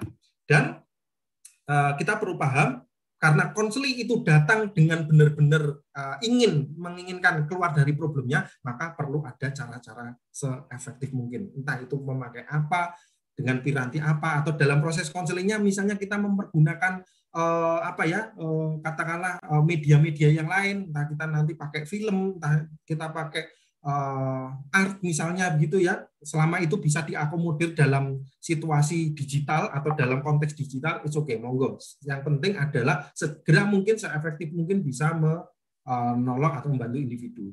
Dan yang terakhir adalah beberapa kekurangan konseling online. Yang pertama terkait dengan hambatan membangun hubungan terapeutik karena kadang-kadang kita hilang nonverbal kita ya atau pemahaman kita terhadap nonverbal konseli. Karena bisa saja konselinya diam-diam gini tetapi di bawah meja tangannya bisa bisa apa uh, apa namanya uh, merasakan sesuatu atau me, apa ya bermain jari itu karena dia cemas sekali itu ya itu karena itu bahasa nonverbal. Atau mungkin uh, apa gestur yang lain gitu ya ini jadi hambatan. Yang kedua nah yang tadi saya sampaikan dan ini jadi pertanyaan dan jadi perhatian kita metode enskripsi data metode keamanan data.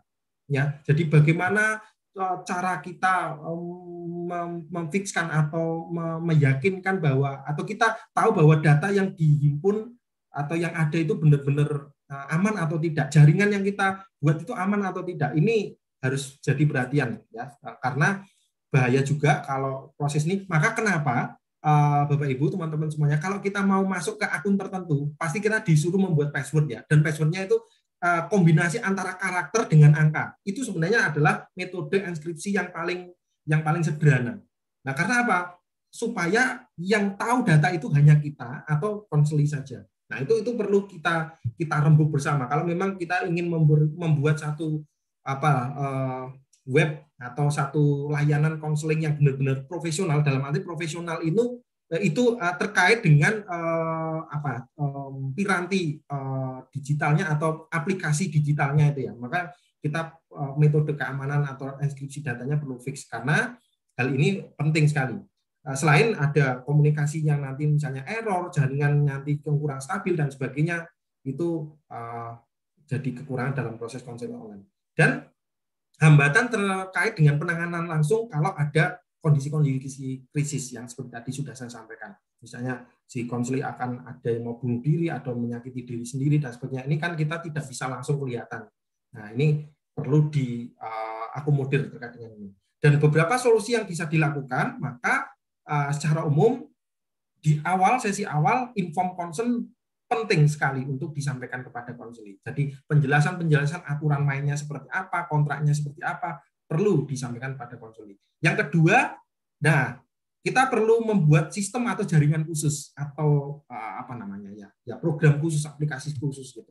Ya, ya selama kita ada dan bisa, mungkin akan itu akan lebih baik. Gitu. Lalu penyediaan file pendukung yang self help tadi kita perlu sudah uh, pikirkan gitu karena tidak mungkin dalam 60 menit itu kita bisa uh, apa uh, ya bisa memberikan semua hal. Termasuk misalnya ketika ada contoh-contoh tertentu kan kita mungkin sangat terbatas ya.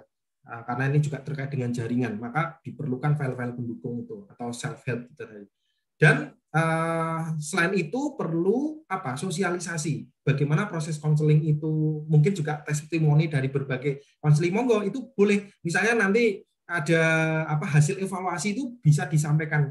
Ya apa eh, hal-hal apa sih eh, keuntungan yang sudah didapatkan dari hasil konseling online dari lab BK Ugris itu seperti apa? Setidaknya eh, bisa memberikan pemahaman dan kepercayaan kepada konseling ternyata dengan melakukan konseling online itu aman kok terbantu kok. Wah ternyata banyak keuntungannya. Selain memang ada beberapa keterbatasan.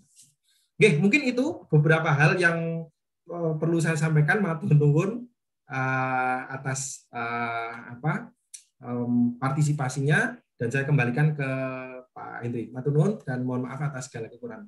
Ya, Assalamualaikum warahmatullahi wabarakatuh. Waalaikumsalam warahmatullahi wabarakatuh. Baik, terima kasih uh, Pak An.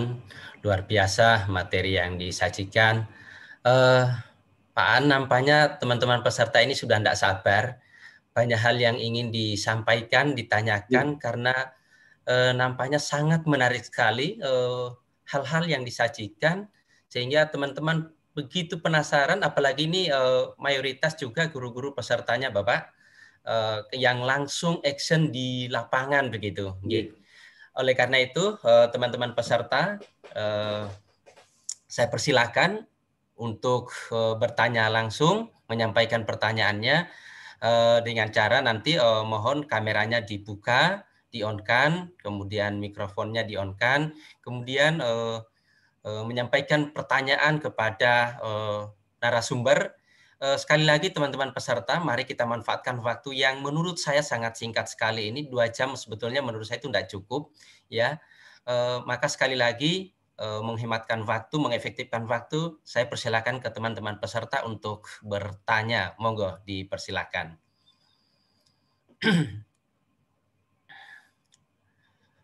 Baik dari teman-teman mahasiswa maupun dari teman-teman guru maupun umum, monggo dipersilakan. Kita manfaatkan waktu yang sangat eh, apa namanya eh, kurang sebetulnya ini ya. Mudah-mudahan ada sesi berikutnya. Ah, monggo silakan Bu Ana Kurniawati. Monggo Ibu diperkenalkan diri dulu ya, baru eh, menyampaikan pertanyaannya. Dipersilakan Ibu. Nggih. Mic-nya Ibu, mic-nya belum di-on-kan Ibu?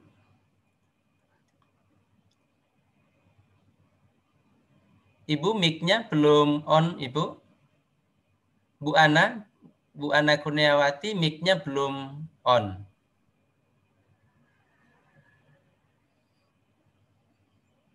Halo Bu Ana?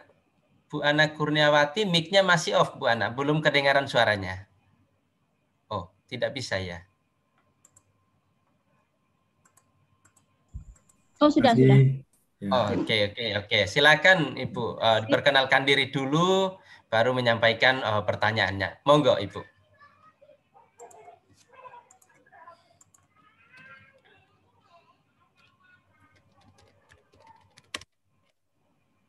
Di unmute Ibu itu. Masih mute, di unmute dulu. Bu Ana masih di unmute mikrofonnya? Oke oke sudah oke.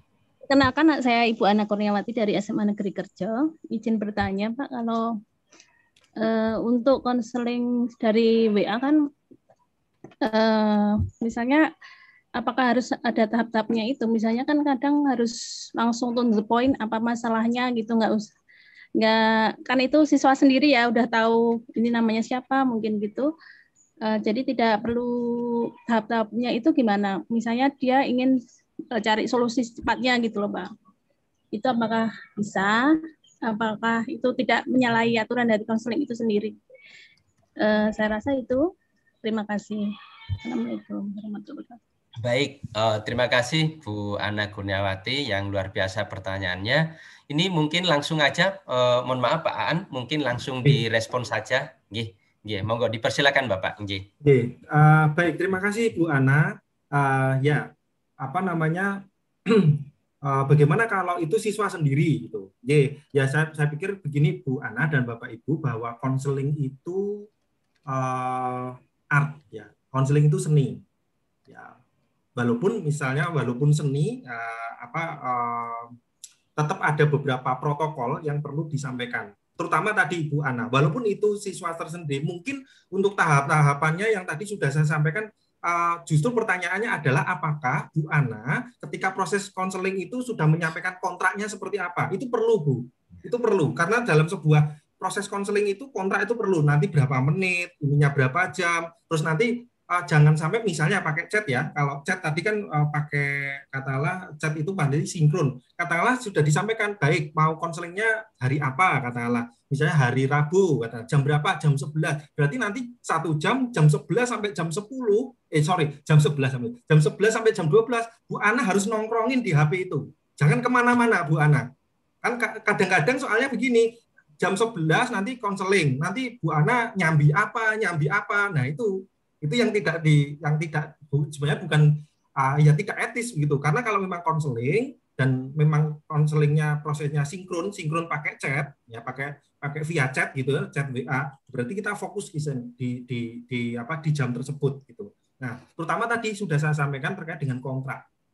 Ya eh, sesinya berapa lalu apa konfidensialitas kerahasiaan. Walaupun itu siswa sendiri. Nah Bapak Ibu, ter, apa namanya yang yang saya hormati dan saya banggakan, kadang-kadang mungkin karena karena apa itu kita eh, melakukannya dengan siswa sendiri atau dengan teman sendiri. Nah, hal-hal yang demikian itu kadang-kadang terlupa ya, terlupa. Wis ndak konco dhewe, ndak bolo dhewe wis udah podo ngertine. Nah, ini jangan eh, kita berusaha ya, kita berusaha karena tadi obrolannya adalah konseling online profesional. Walaupun profesionalnya belum 100%, it's okay, nggak apa-apa. Karena kalau memang 100% tadi sudah saya sampaikan, jaringannya harus khusus, lalu webnya terus khusus. Nah, kita kan pakai masih pakai piranti-piranti yang dibuat oleh umum yang WA, ah, lalu apalagi Telegram itu kan sudah ada yang mensponsori, artinya sudah ada yang membuat. Nah, itu kan eh, keamanan datanya sebenarnya kan belum belum belum oke, tapi ya oke lah karena kita hanya bisanya baru pakai itu. Tetapi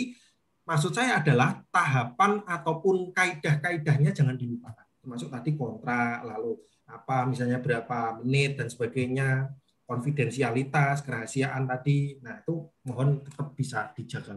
Itu aja Bu Ana.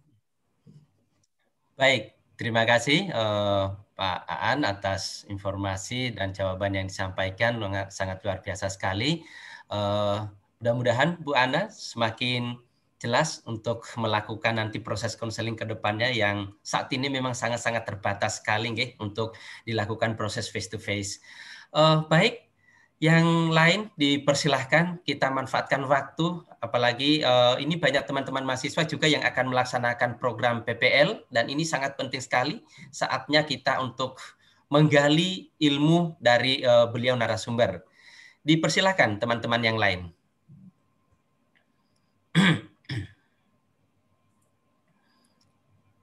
Silakan teman-teman peserta untuk menyampaikan eh, pertanyaan atau mungkin ada hal ingin didiskusikan eh, kepada narasumber. Silakan.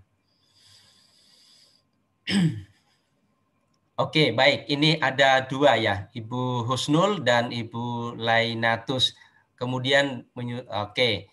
Eh, pertama dulu, oh, kemudian ada juga Ibu Anugrah Intan. Ya, oke. Kita satu persatu dulu. Eh, monggo Ibu Husnul dulu. Oke. Ibu Husnul nanti setelah Ibu Husnul baru Bu Lainatus Sifa. Oke. Oke. Monggo Ibu Husnul. Oke. Mic-nya, Ibu, mic-nya eh, belum on, nggih. Oke, baik. Dipersilakan Ibu perkenalkan diri, Oke. kemudian menyampaikan apa yang ingin disampaikan kepada beliau eh, narasumber. Dipersilakan Ibu. Iya, oke. Terima kasih. Assalamualaikum warahmatullahi wabarakatuh. Waalaikumsalam warahmatullahi wabarakatuh. Terima kasih atas kesempatannya. Menarik sekali ini apa yang sudah disampaikan oleh Bapak Mulawarman. Sangat lengkap, sangat detail dan eh, apa ya, memang yang memang sering dialami juga saya selaku guru eh, SMA. Saya Husnul Khotimah dari SMA Islam Al Azhar 15 Semarang.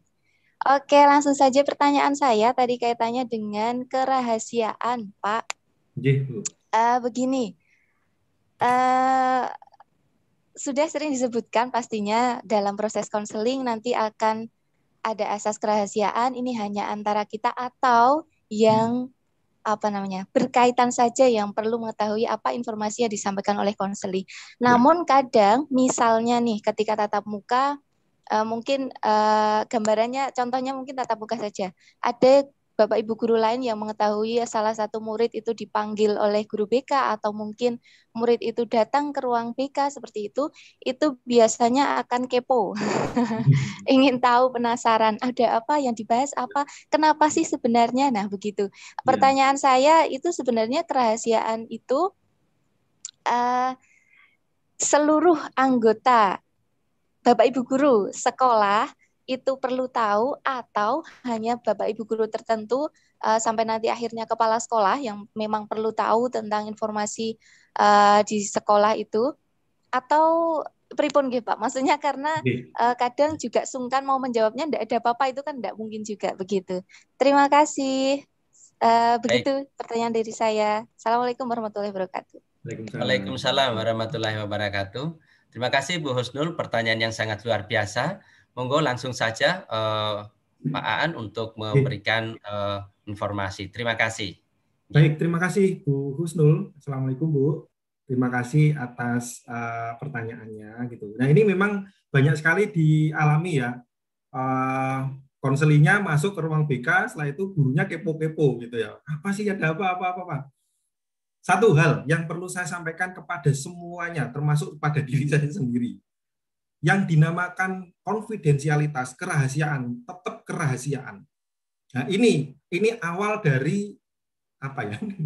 Kalau kerahasiaan ini sudah tidak bisa ter, ter apa namanya tersampaikan atau tidak bisa diaplikasikan, dan hampir semua semuanya malah tahu malah dan sebagainya. Nah ini yang sebenarnya yang menyebabkan kenapa layanan bimbingan konseling atau BK kita image-nya jadi jelek.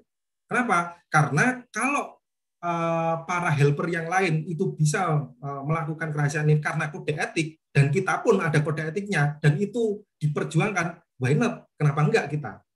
Nah, jadi ketika memang ada seperti ini, ya kerahasiaan itu hanyalah ada pada kita, konseli, dan memang kalau memang akan dibuka nanti penanggung jawab utama adalah kepala sekolah sebagai apa sebagai penanggung jawab kegiatan layanan bimbingan konseling. Itu pun kalau ada sesuatu hal yang sangat sangat sangat urgent atau sangat sangat penting untuk bisa karena ini kaitannya dengan sekolah, kaitannya dengan kebijakan dan sebagainya. Oke. Jadi pada dasarnya mau dikepo seribu kali kita sebenarnya tidak tidak ini Bu, Bu Kusno dan Bapak Ibu.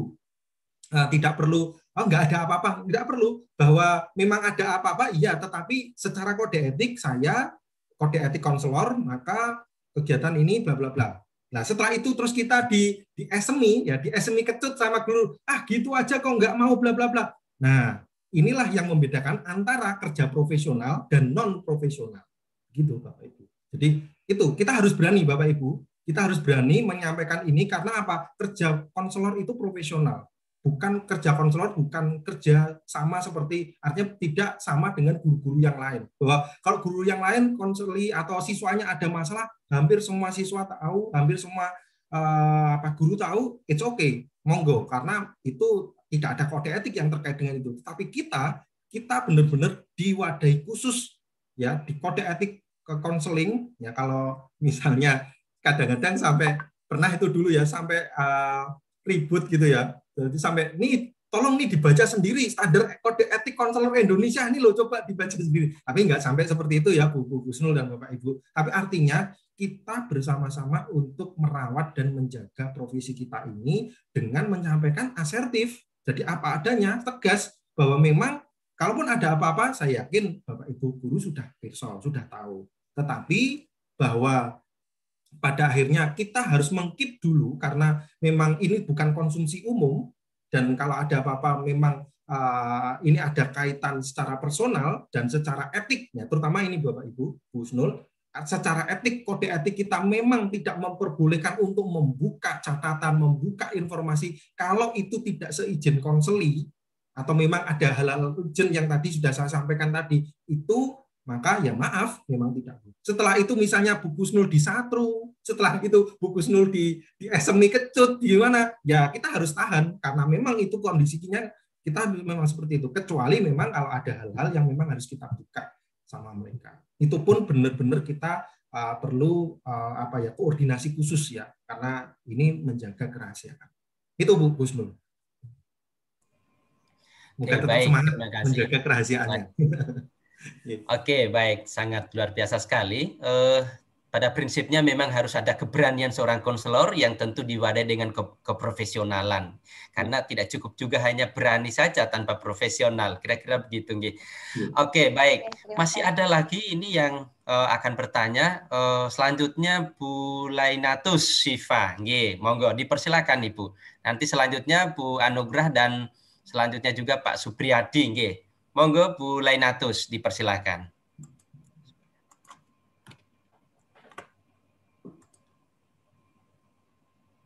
Mic-nya belum on, mikrofonnya Bu Lainatus di on kan?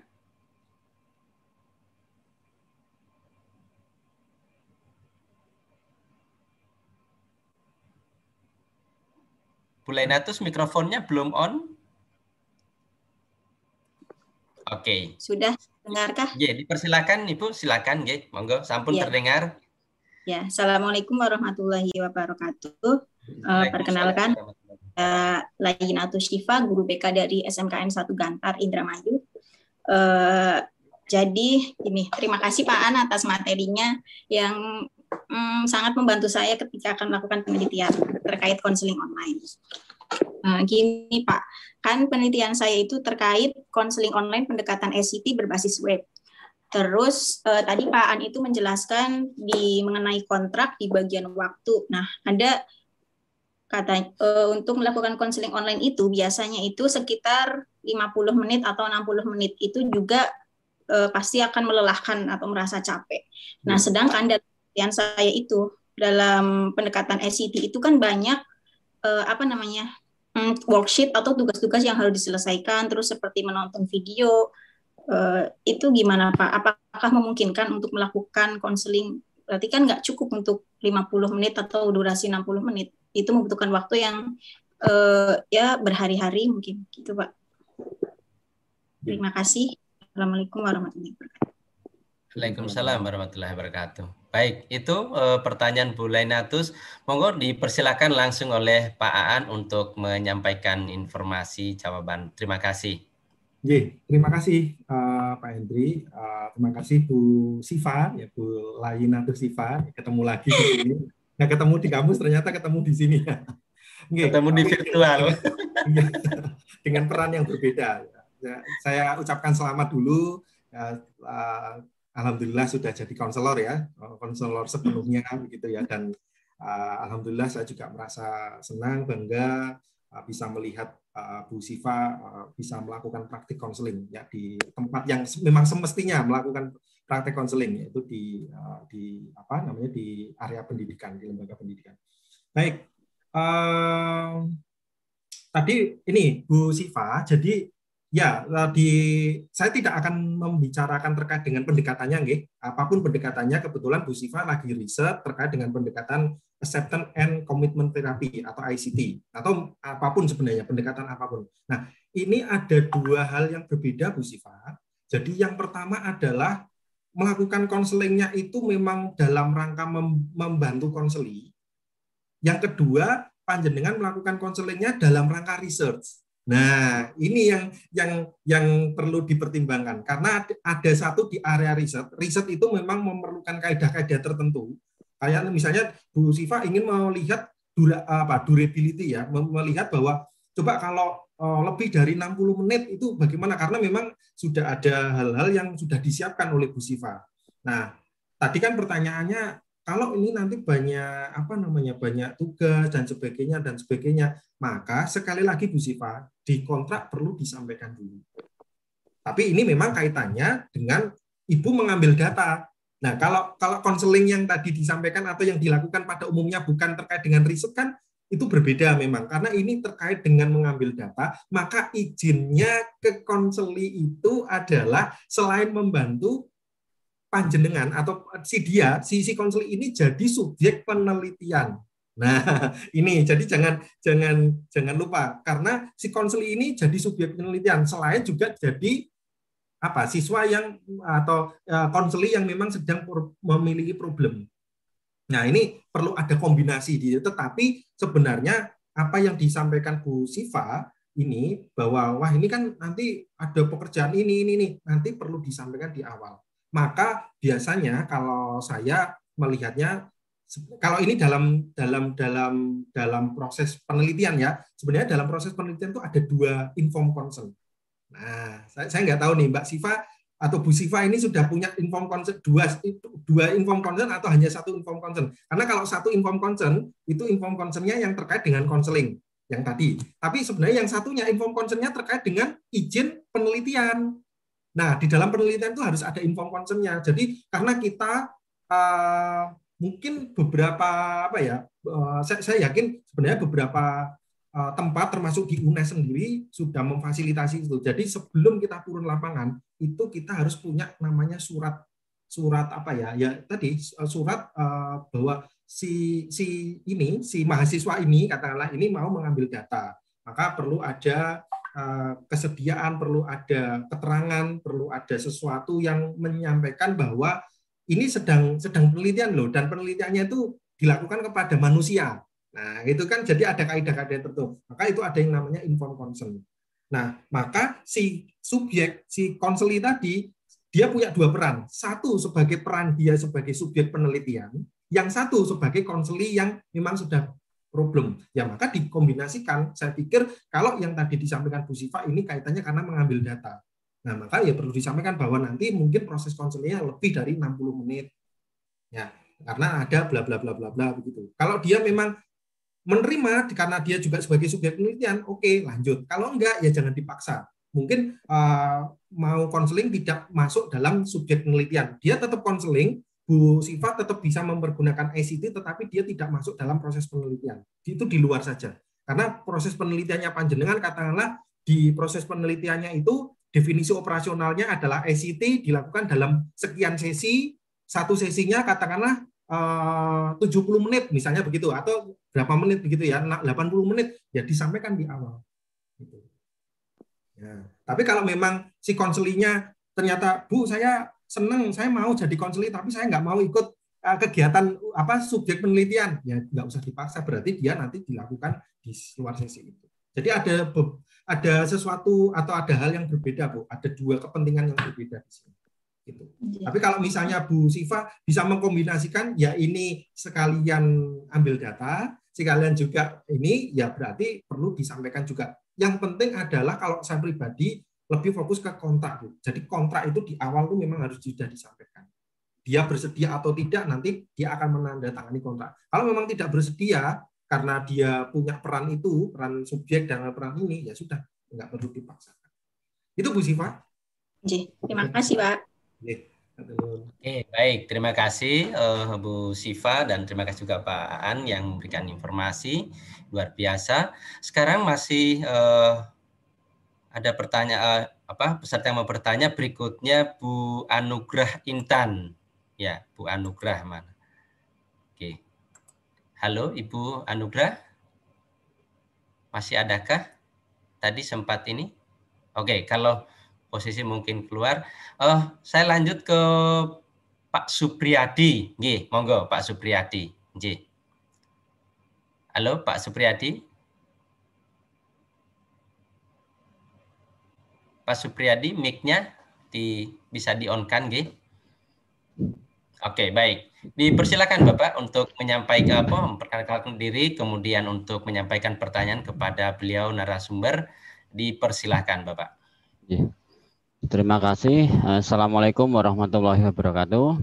Waalaikumsalam warahmatullahi wabarakatuh. Eh, Pak Johendri, apa kabar Bu- Bu Ana dan saya tadi juga sempat melihat ada Bu Ari. Semuanya itu adalah dosen saya dulu waktu di Iya, IKPGRI. Nggih. Reuni. Pak. Eh, terima kasih. Eh, saya ingin sedikit bertanya dan saya saat ini juga eh, sedang menghadapi yang namanya pandemi. Ini sangat luar biasa karena yang dulunya saya bisa bertatap muka langsung dengan siswa dan saat ini keadaannya berkebalikan. Eh, pernah saya eh, melakukan proses konseling secara online, secara daring eh, dengan salah satu siswa. Kebetulan siswa tersebut eh, agak pendiam. Nah, dari situ saya mencoba untuk melakukan konseling dengan tahapan yang sudah saya lakukan. Eh, namun siswa tersebut tidak sesuai dengan apa yang saya harapkan karena sedikit pendiam itu tadi. Nah, kemudian dari situ saya mencoba untuk eh, melakukan apa yang namanya eh oh, mohon maaf sebe- sebelumnya saya melakukan konseling dengan tahapan itu dengan pendekatan eh, apa ya postmodern kalau nggak salah. Jadi dari siswa sendiri nanti yang eh, melakukan eh, yang menceritakan permasalahannya dan selanjutnya siswa tersebut nanti yang menemukan solusinya. Namun belum mencapai titik temu. Akhirnya saya untuk me- melaku, menyuruh anak, menyuruh siswa tersebut membuat suatu catatan atau membuat suatu semacam jurnal. Nah, namun ketika anak saya suruh untuk membuat jurnal, saya agak kebingungan Pak ini Pak Mulawarman eh, karena di situ menyangkut asas kerahasiaan. Nah, asas kerahasiaan di mana anak tersebut harus eh, membuat sebuah tulisan yang akhirnya nanti dikirimkan ke saya. Setelah itu saya kebingungan juga dalam hal evaluasi. Evaluasinya apakah ada standarnya untuk eh, dari dari hasil anak tersebut menulis itu gimana caranya saya untuk membuat suatu evaluasi. Saya kebingungan seperti itu. Apakah itu juga bisa nanti dijadikan suatu proses konseling gitu. Mungkin itu dari saya Pak Mulawarman. Terima kasih. Eh, Assalamualaikum warahmatullahi wabarakatuh. Waalaikumsalam warahmatullahi wabarakatuh. Pertanyaan yang sangat luar biasa sekali. Oke, baik, langsung saja dipersilahkan eh, Pak Aan untuk menyampaikan eh, sanggahan maupun jawaban kepada Bapak Supriyadi. J, monggo dipersilakan Pak Aan. Ye. Baik, terima kasih Pak Endri. Kalau menyanggah sih enggak ya, karena real. karena apa yang diceritakan Pak Supriyadi memang begitu adanya gitu kan.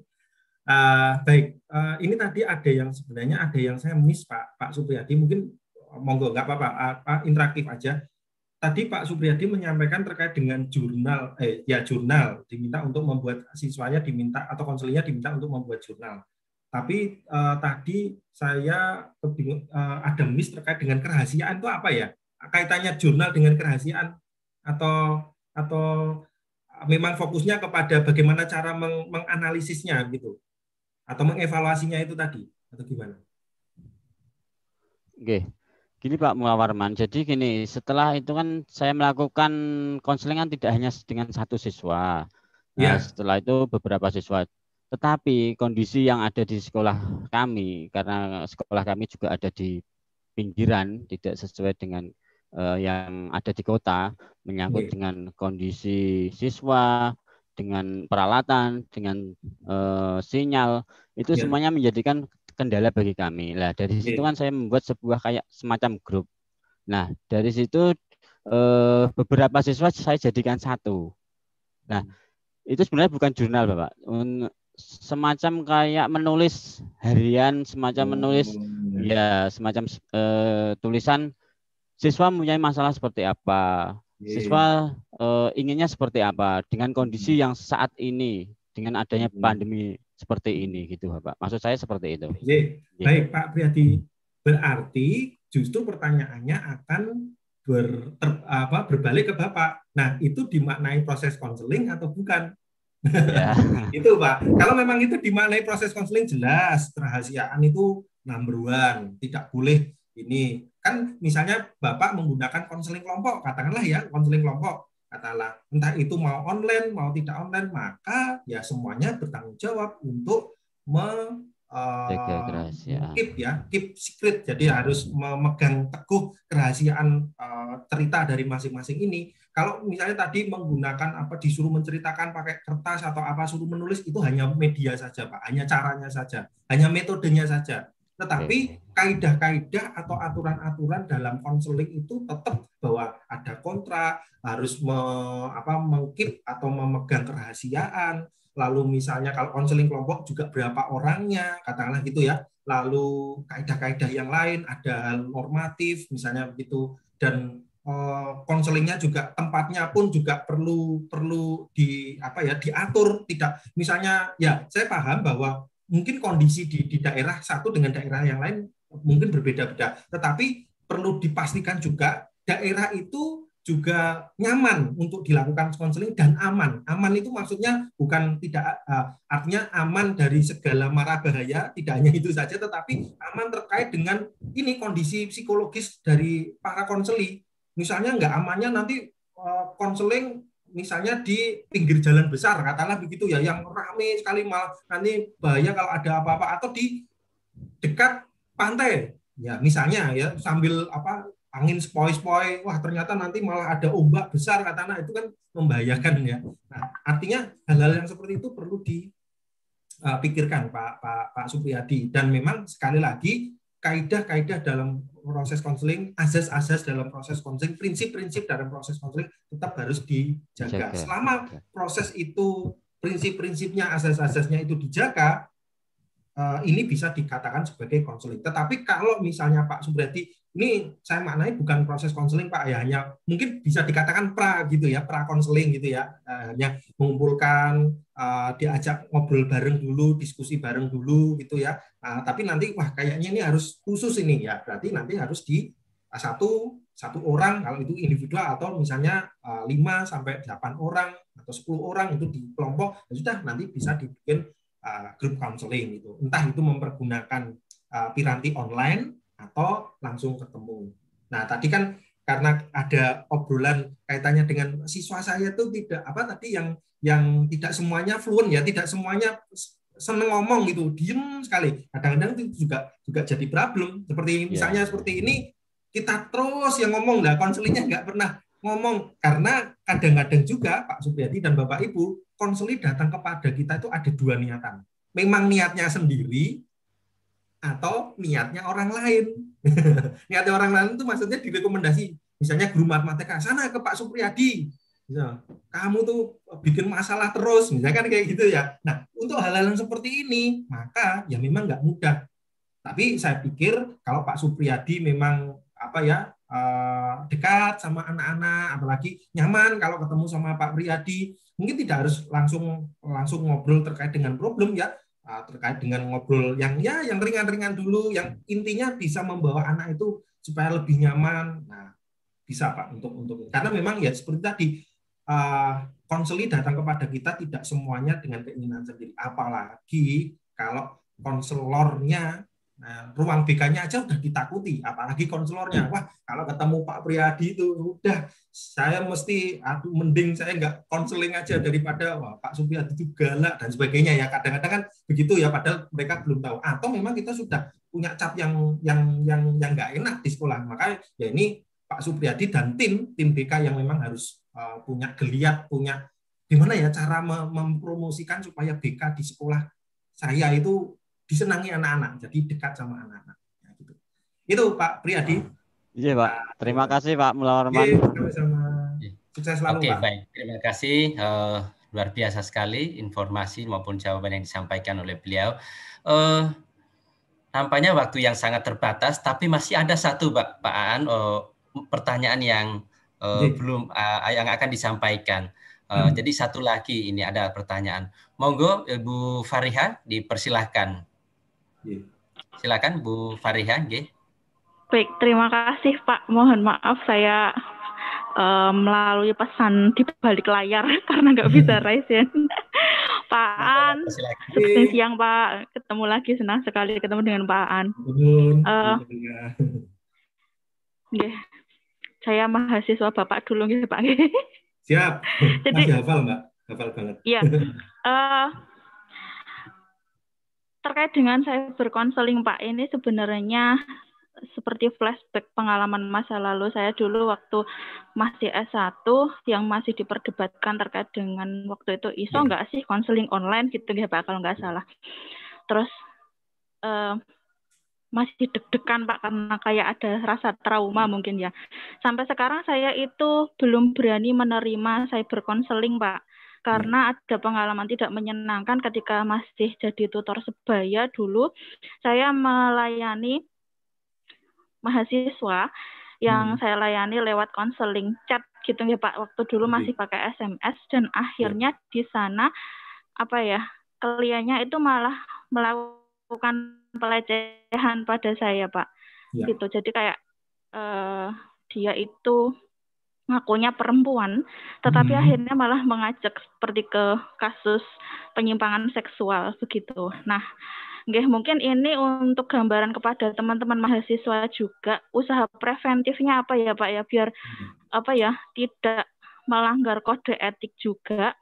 Kemudian karena jujur sampai sekarang pun saya pribadi belum berani menerima saya berkonseling Ya. kecuali untuk eh, klien-klien yang memang referral atau saya menindaklanjuti dari proses konseling tatap muka.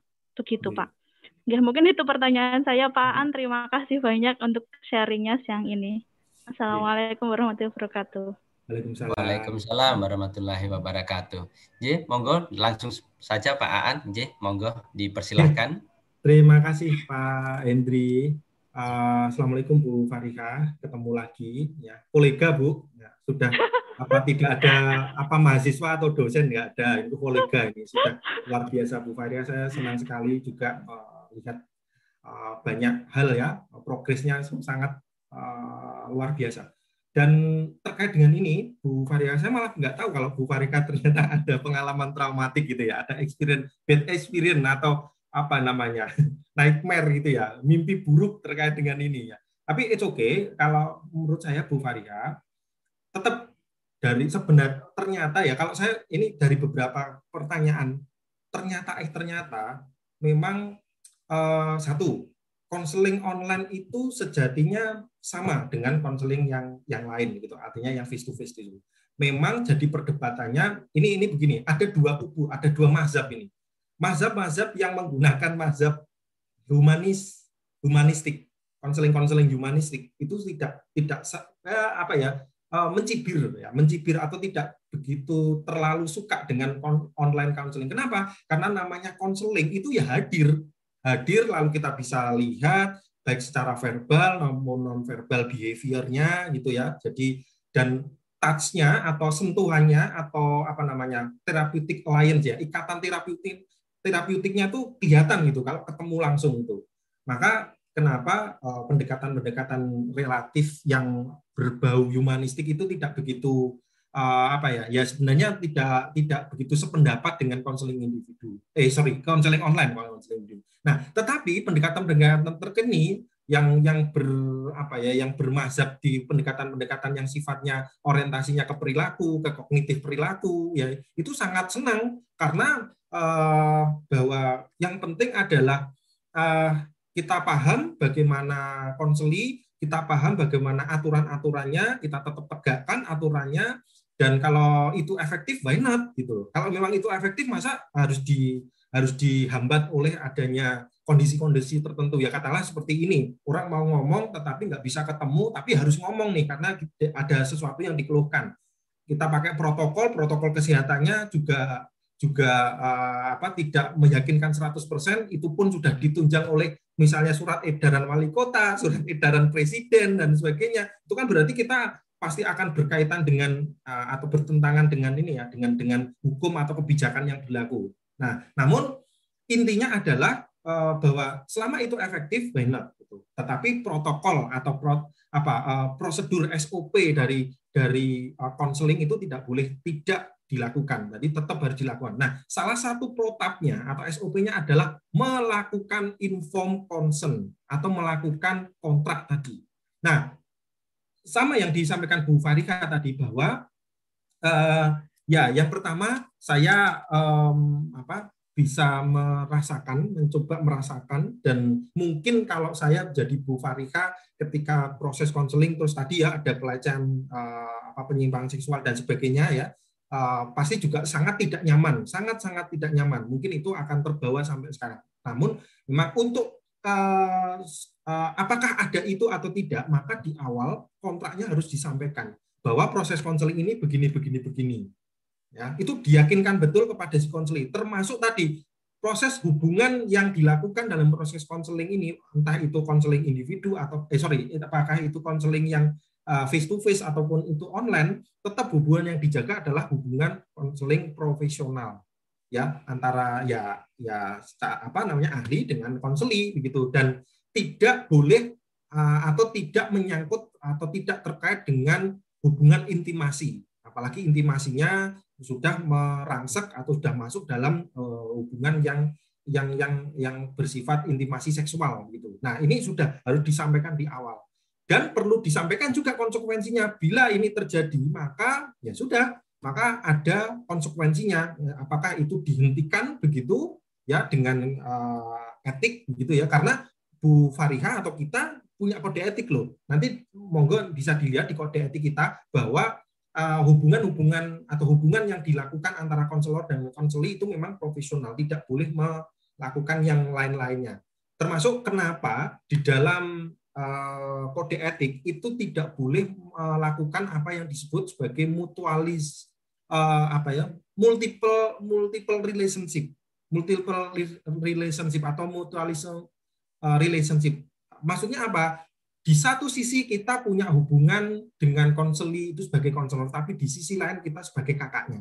Nah makanya itu tidak tidak boleh. Kenapa kita tidak boleh melakukan proses konseling dengan saudara sendiri dengan sanak keluarga atau yang memiliki uh, apa ya ya kedekatan psikologis dengan konseling.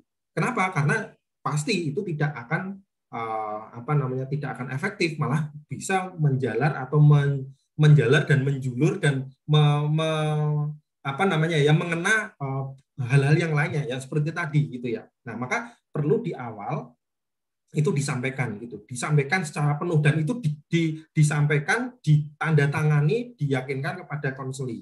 Termasuk misalnya, maaf misalnya, kalau memang uh, etiknya atau kontraknya adalah harus seperti tadi misalnya Pak uh, apa Mas Mas Mas Mas siapa tadi uh, yang ini ya Mas moderator mohon Bapak Ibu untuk meng-on kamera.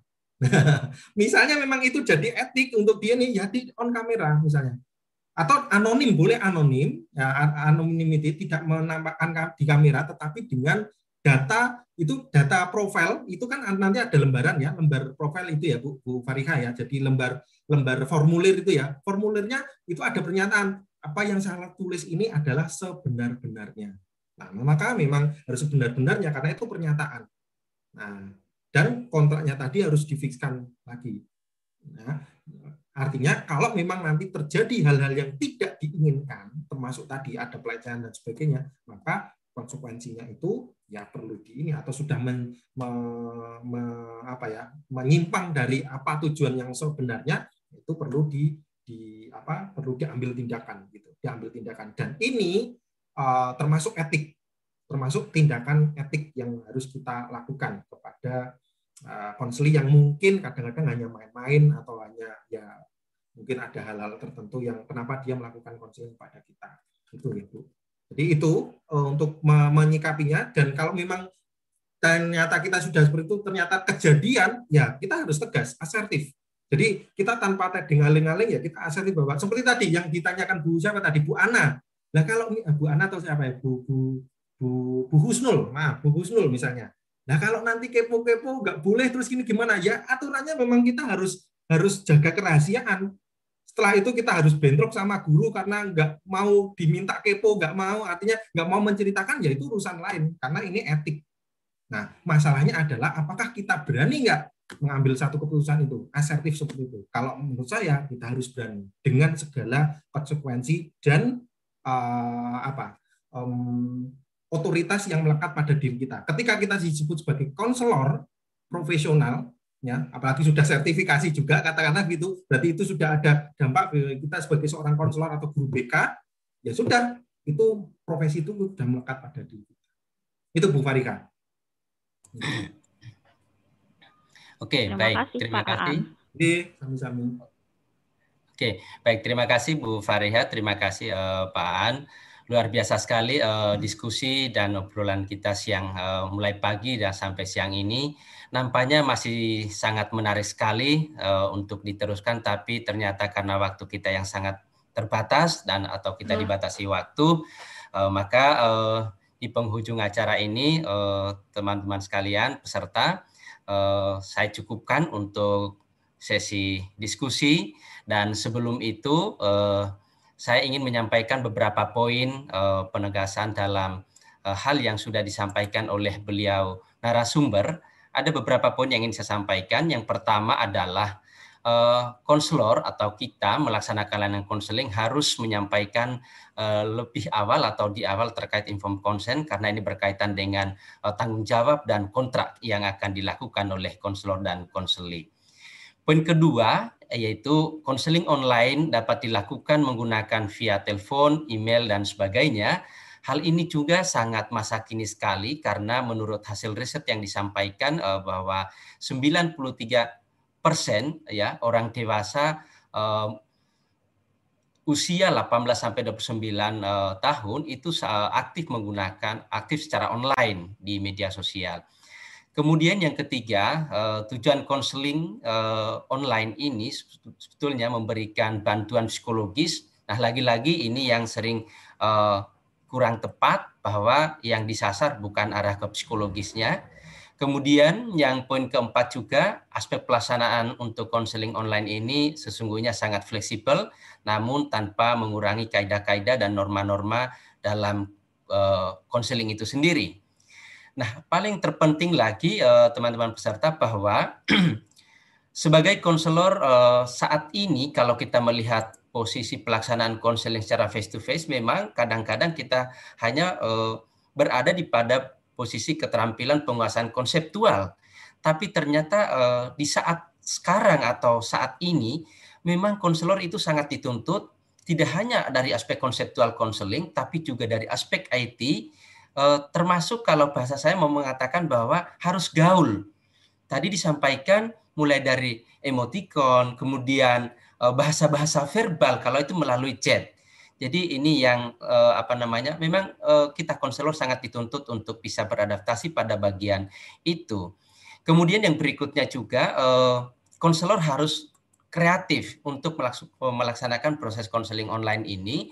Eh, seperti yang disampaikan tadi oleh beliau narasumber bahwa di saat konseling itu membutuhkan eh, pelayanan dari kita dan kita ha- terbatas untuk melakukan secara virtual, maka kita bisa memberikan eh, referensi-referensi yang berkaitan misalnya apakah ada video kita atau yang sudah diunggah di YouTube sehingga kita bisa memberikan sesuai problematika yang sedang dialaminya. Itu catatan-catatan eh, penting yang saya eh, bisa sampaikan di penghujung acara ini. Sehingga sekali lagi terima kasih. Maka eh, teman-teman peserta semuanya sekali lagi terima kasih. Maka eh, di penghujung acara ini sebelum kita tutup, eh, mohon izin eh, Mas Lili, halo Mas Lili, apakah masih di tempat? Oke, kita foto bersama dulu. Kita foto bersama dulu. Oh, silakan Mas Lili diatur. Oke. Mohon semua peserta, teman-teman semua eh, kameranya di-on-kan untuk kita foto bersama pada kegiatan ini. Ya, silakan Mas Lili diatur. Ini ada empat eh, slide kalau Anda salah. Iya. Monggo. Baik, terima kasih Bapak untuk sebelum mengakhiri kegiatan ngobar kali ini, kita foto bersama terlebih dahulu ya Bapak Ibu dan peserta semuanya. Oke, eh, di sini ada tiga slide ya. Mulai dari slide yang pertama terlebih dahulu. Eh, berikan senyuman yang paling indah, yang paling manis. Oke, saya hitung ya. Satu, dua, tiga. Oke, lagi sekali lagi masih di slide yang pertama. Satu, dua, tiga. Oke, baik. Kita pindah ke slide yang kedua. Oke, ayo eh, teman-teman peserta bisa semuanya ya untuk menyalakan kameranya. Kita foto bersama terlebih dahulu. Oke, di slide yang kedua kita mulai satu, dua, tiga. Sekali lagi, satu, dua, tiga. Dan kita ke slide yang terakhir. Satu, dua, tiga. Sekali lagi, satu, dua. Baik, sudah. Baik, terima kasih Mas Lili. Eh, Bapak Ibu peserta semua, eh, nampaknya eh, kita harus segera berakhir karena waktu yang sudah cukup. Dan saya percaya eh, mohon maaf eh, Pak Aan nampaknya ini masih banyak yang harus eh, apa namanya disampaikan lagi dari teman-teman peserta. Tapi seperti saya sampaikan di awal tadi teman-teman peserta insya Allah beliau eh, Pak Mulawarman ini sangat welcome sekali untuk berdiskusi terkait dengan pengembangan-pengembangan profesi keilmuan khususnya di konseling uh, atau di bimbingan dan konseling sehingga uh, insya Allah tadi beliau di CV-nya sudah menyampaikan emailnya uh, via email bisa teman-teman uh, peserta bisa me, apa melakukan komunikasi lebih lanjut. Uh, dan mohon maaf uh, Pak Mulawarman barangkali nanti mudah-mudahan pada sesi-sesi berikutnya kita masih dipertemukan lagi suasana-suasana seperti ini yang sangat menarik sekali sehingga pemahaman-pemahaman uh, yang sangat komprehensif dapat uh, kita uh, temukan dengan baik dalam rangka pengembangan profesi ini. Sekali lagi terima kasih uh, Bapak Mulawarman PSD sebagai narasumber yang hari ini sangat luar biasa sekali memberikan ilmu dan pengetahuan. Mudah-mudahan kami semua bisa menjalankan dengan baik. Tentu ini semata karena keprofesionalan. Saya selalu mengutip pernyataan Bapak terkait dengan keprofesionalan pengembangan keilmuan BK ini. Dan terima kasih juga para Bapak Ibu peserta, teman-teman mahasiswa. Terima kasih juga Pak Kak Prodi BK Bimbingan dan Konseling. Kemudian terima kasih Fakultas Ilmu Pendidikan yang mewakili ada Bu Siti Fitriana dan Bu Mevita. Terima kasih. Mohon izin saya tutup. Assalamualaikum warahmatullahi wabarakatuh. Terima kasih. Waalaikumsalam warahmatullahi wabarakatuh. Mohon izin saya keluar. Mas Lili saya kembalikan untuk dilanjutkan. Baik, terima kasih Bapak atas panduan selama ngobar ini yang luar biasa sekali. Baik, sebelum diakhiri kegiatan ngobar seri satu ini akan ada beberapa informasi yang akan disampaikan oleh Ibu Siti Fitriana, SPD MBD Koms. Dipersilakan Ibu.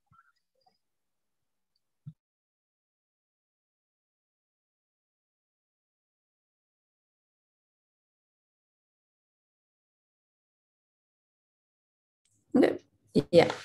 Ya, terima kasih Mas Lili dan juga eh, teman-teman peserta ya khususnya para mahasiswa bimbingan dan konseling. Alhamdulillah kegiatan ngobar seri 1 ini kita eh, dapat selesaikan dengan baik.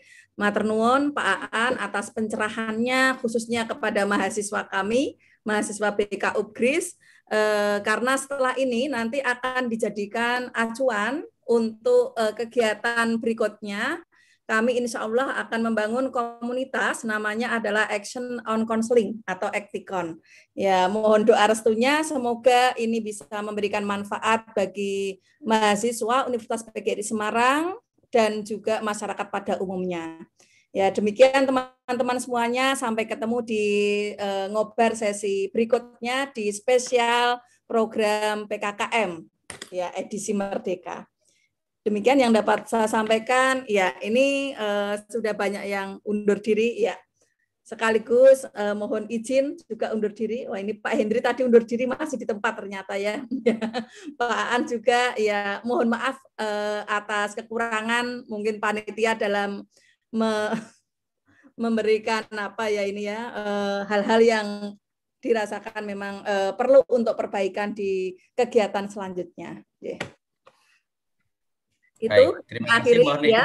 Wassalamualaikum warahmatullahi wabarakatuh. Waalaikumsalam warahmatullahi wabarakatuh. Terima kasih Bu Ana atas. Eh, Terima kasih informasi semuanya. yang Terima kasih semuanya. Terima kasih buat uh, para peserta, buat Pak Aan selaku pemateri. Semoga kita dapat bertemu lagi di event-event berikutnya.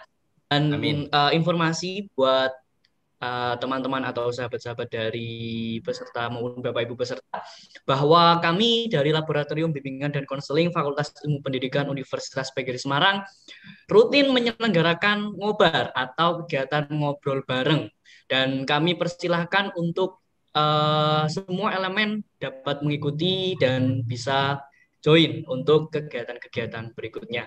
Dan jangan lupa sebelum kami akhiri, kami menginformasikan untuk dapat uh, follow Instagram kami di Laboratorium Bimbingan dan Konseling uh, FIP Upgris dengan uh, nama Lab BK Upgris underscore dan juga jangan lupa subscribe ke YouTube kami di Laboratorium BK Upgris. Terima kasih buat teman-teman semuanya, buat Bapak Ibu peserta, buat uh, Pak Endri selaku moderator, Pak An selaku narasumber. Luar biasa sekali pengalaman yang sangat keren karena bisa mengupas tuntas tentang konseling atau layanan konseling secara online. Untuk itu uh, saya akhiri. Bila itu walidaya. Wassalamualaikum warahmatullahi wabarakatuh. Sampai ketemu di kegiatan ngobar berikutnya. Terima kasih. Terima kasih Pak Aan. Terima kasih. Pak Hendri, Pak matur Pak. Aan, Pak Hendri. Nggih, sama-sama nggih mohon izin keluar nggih.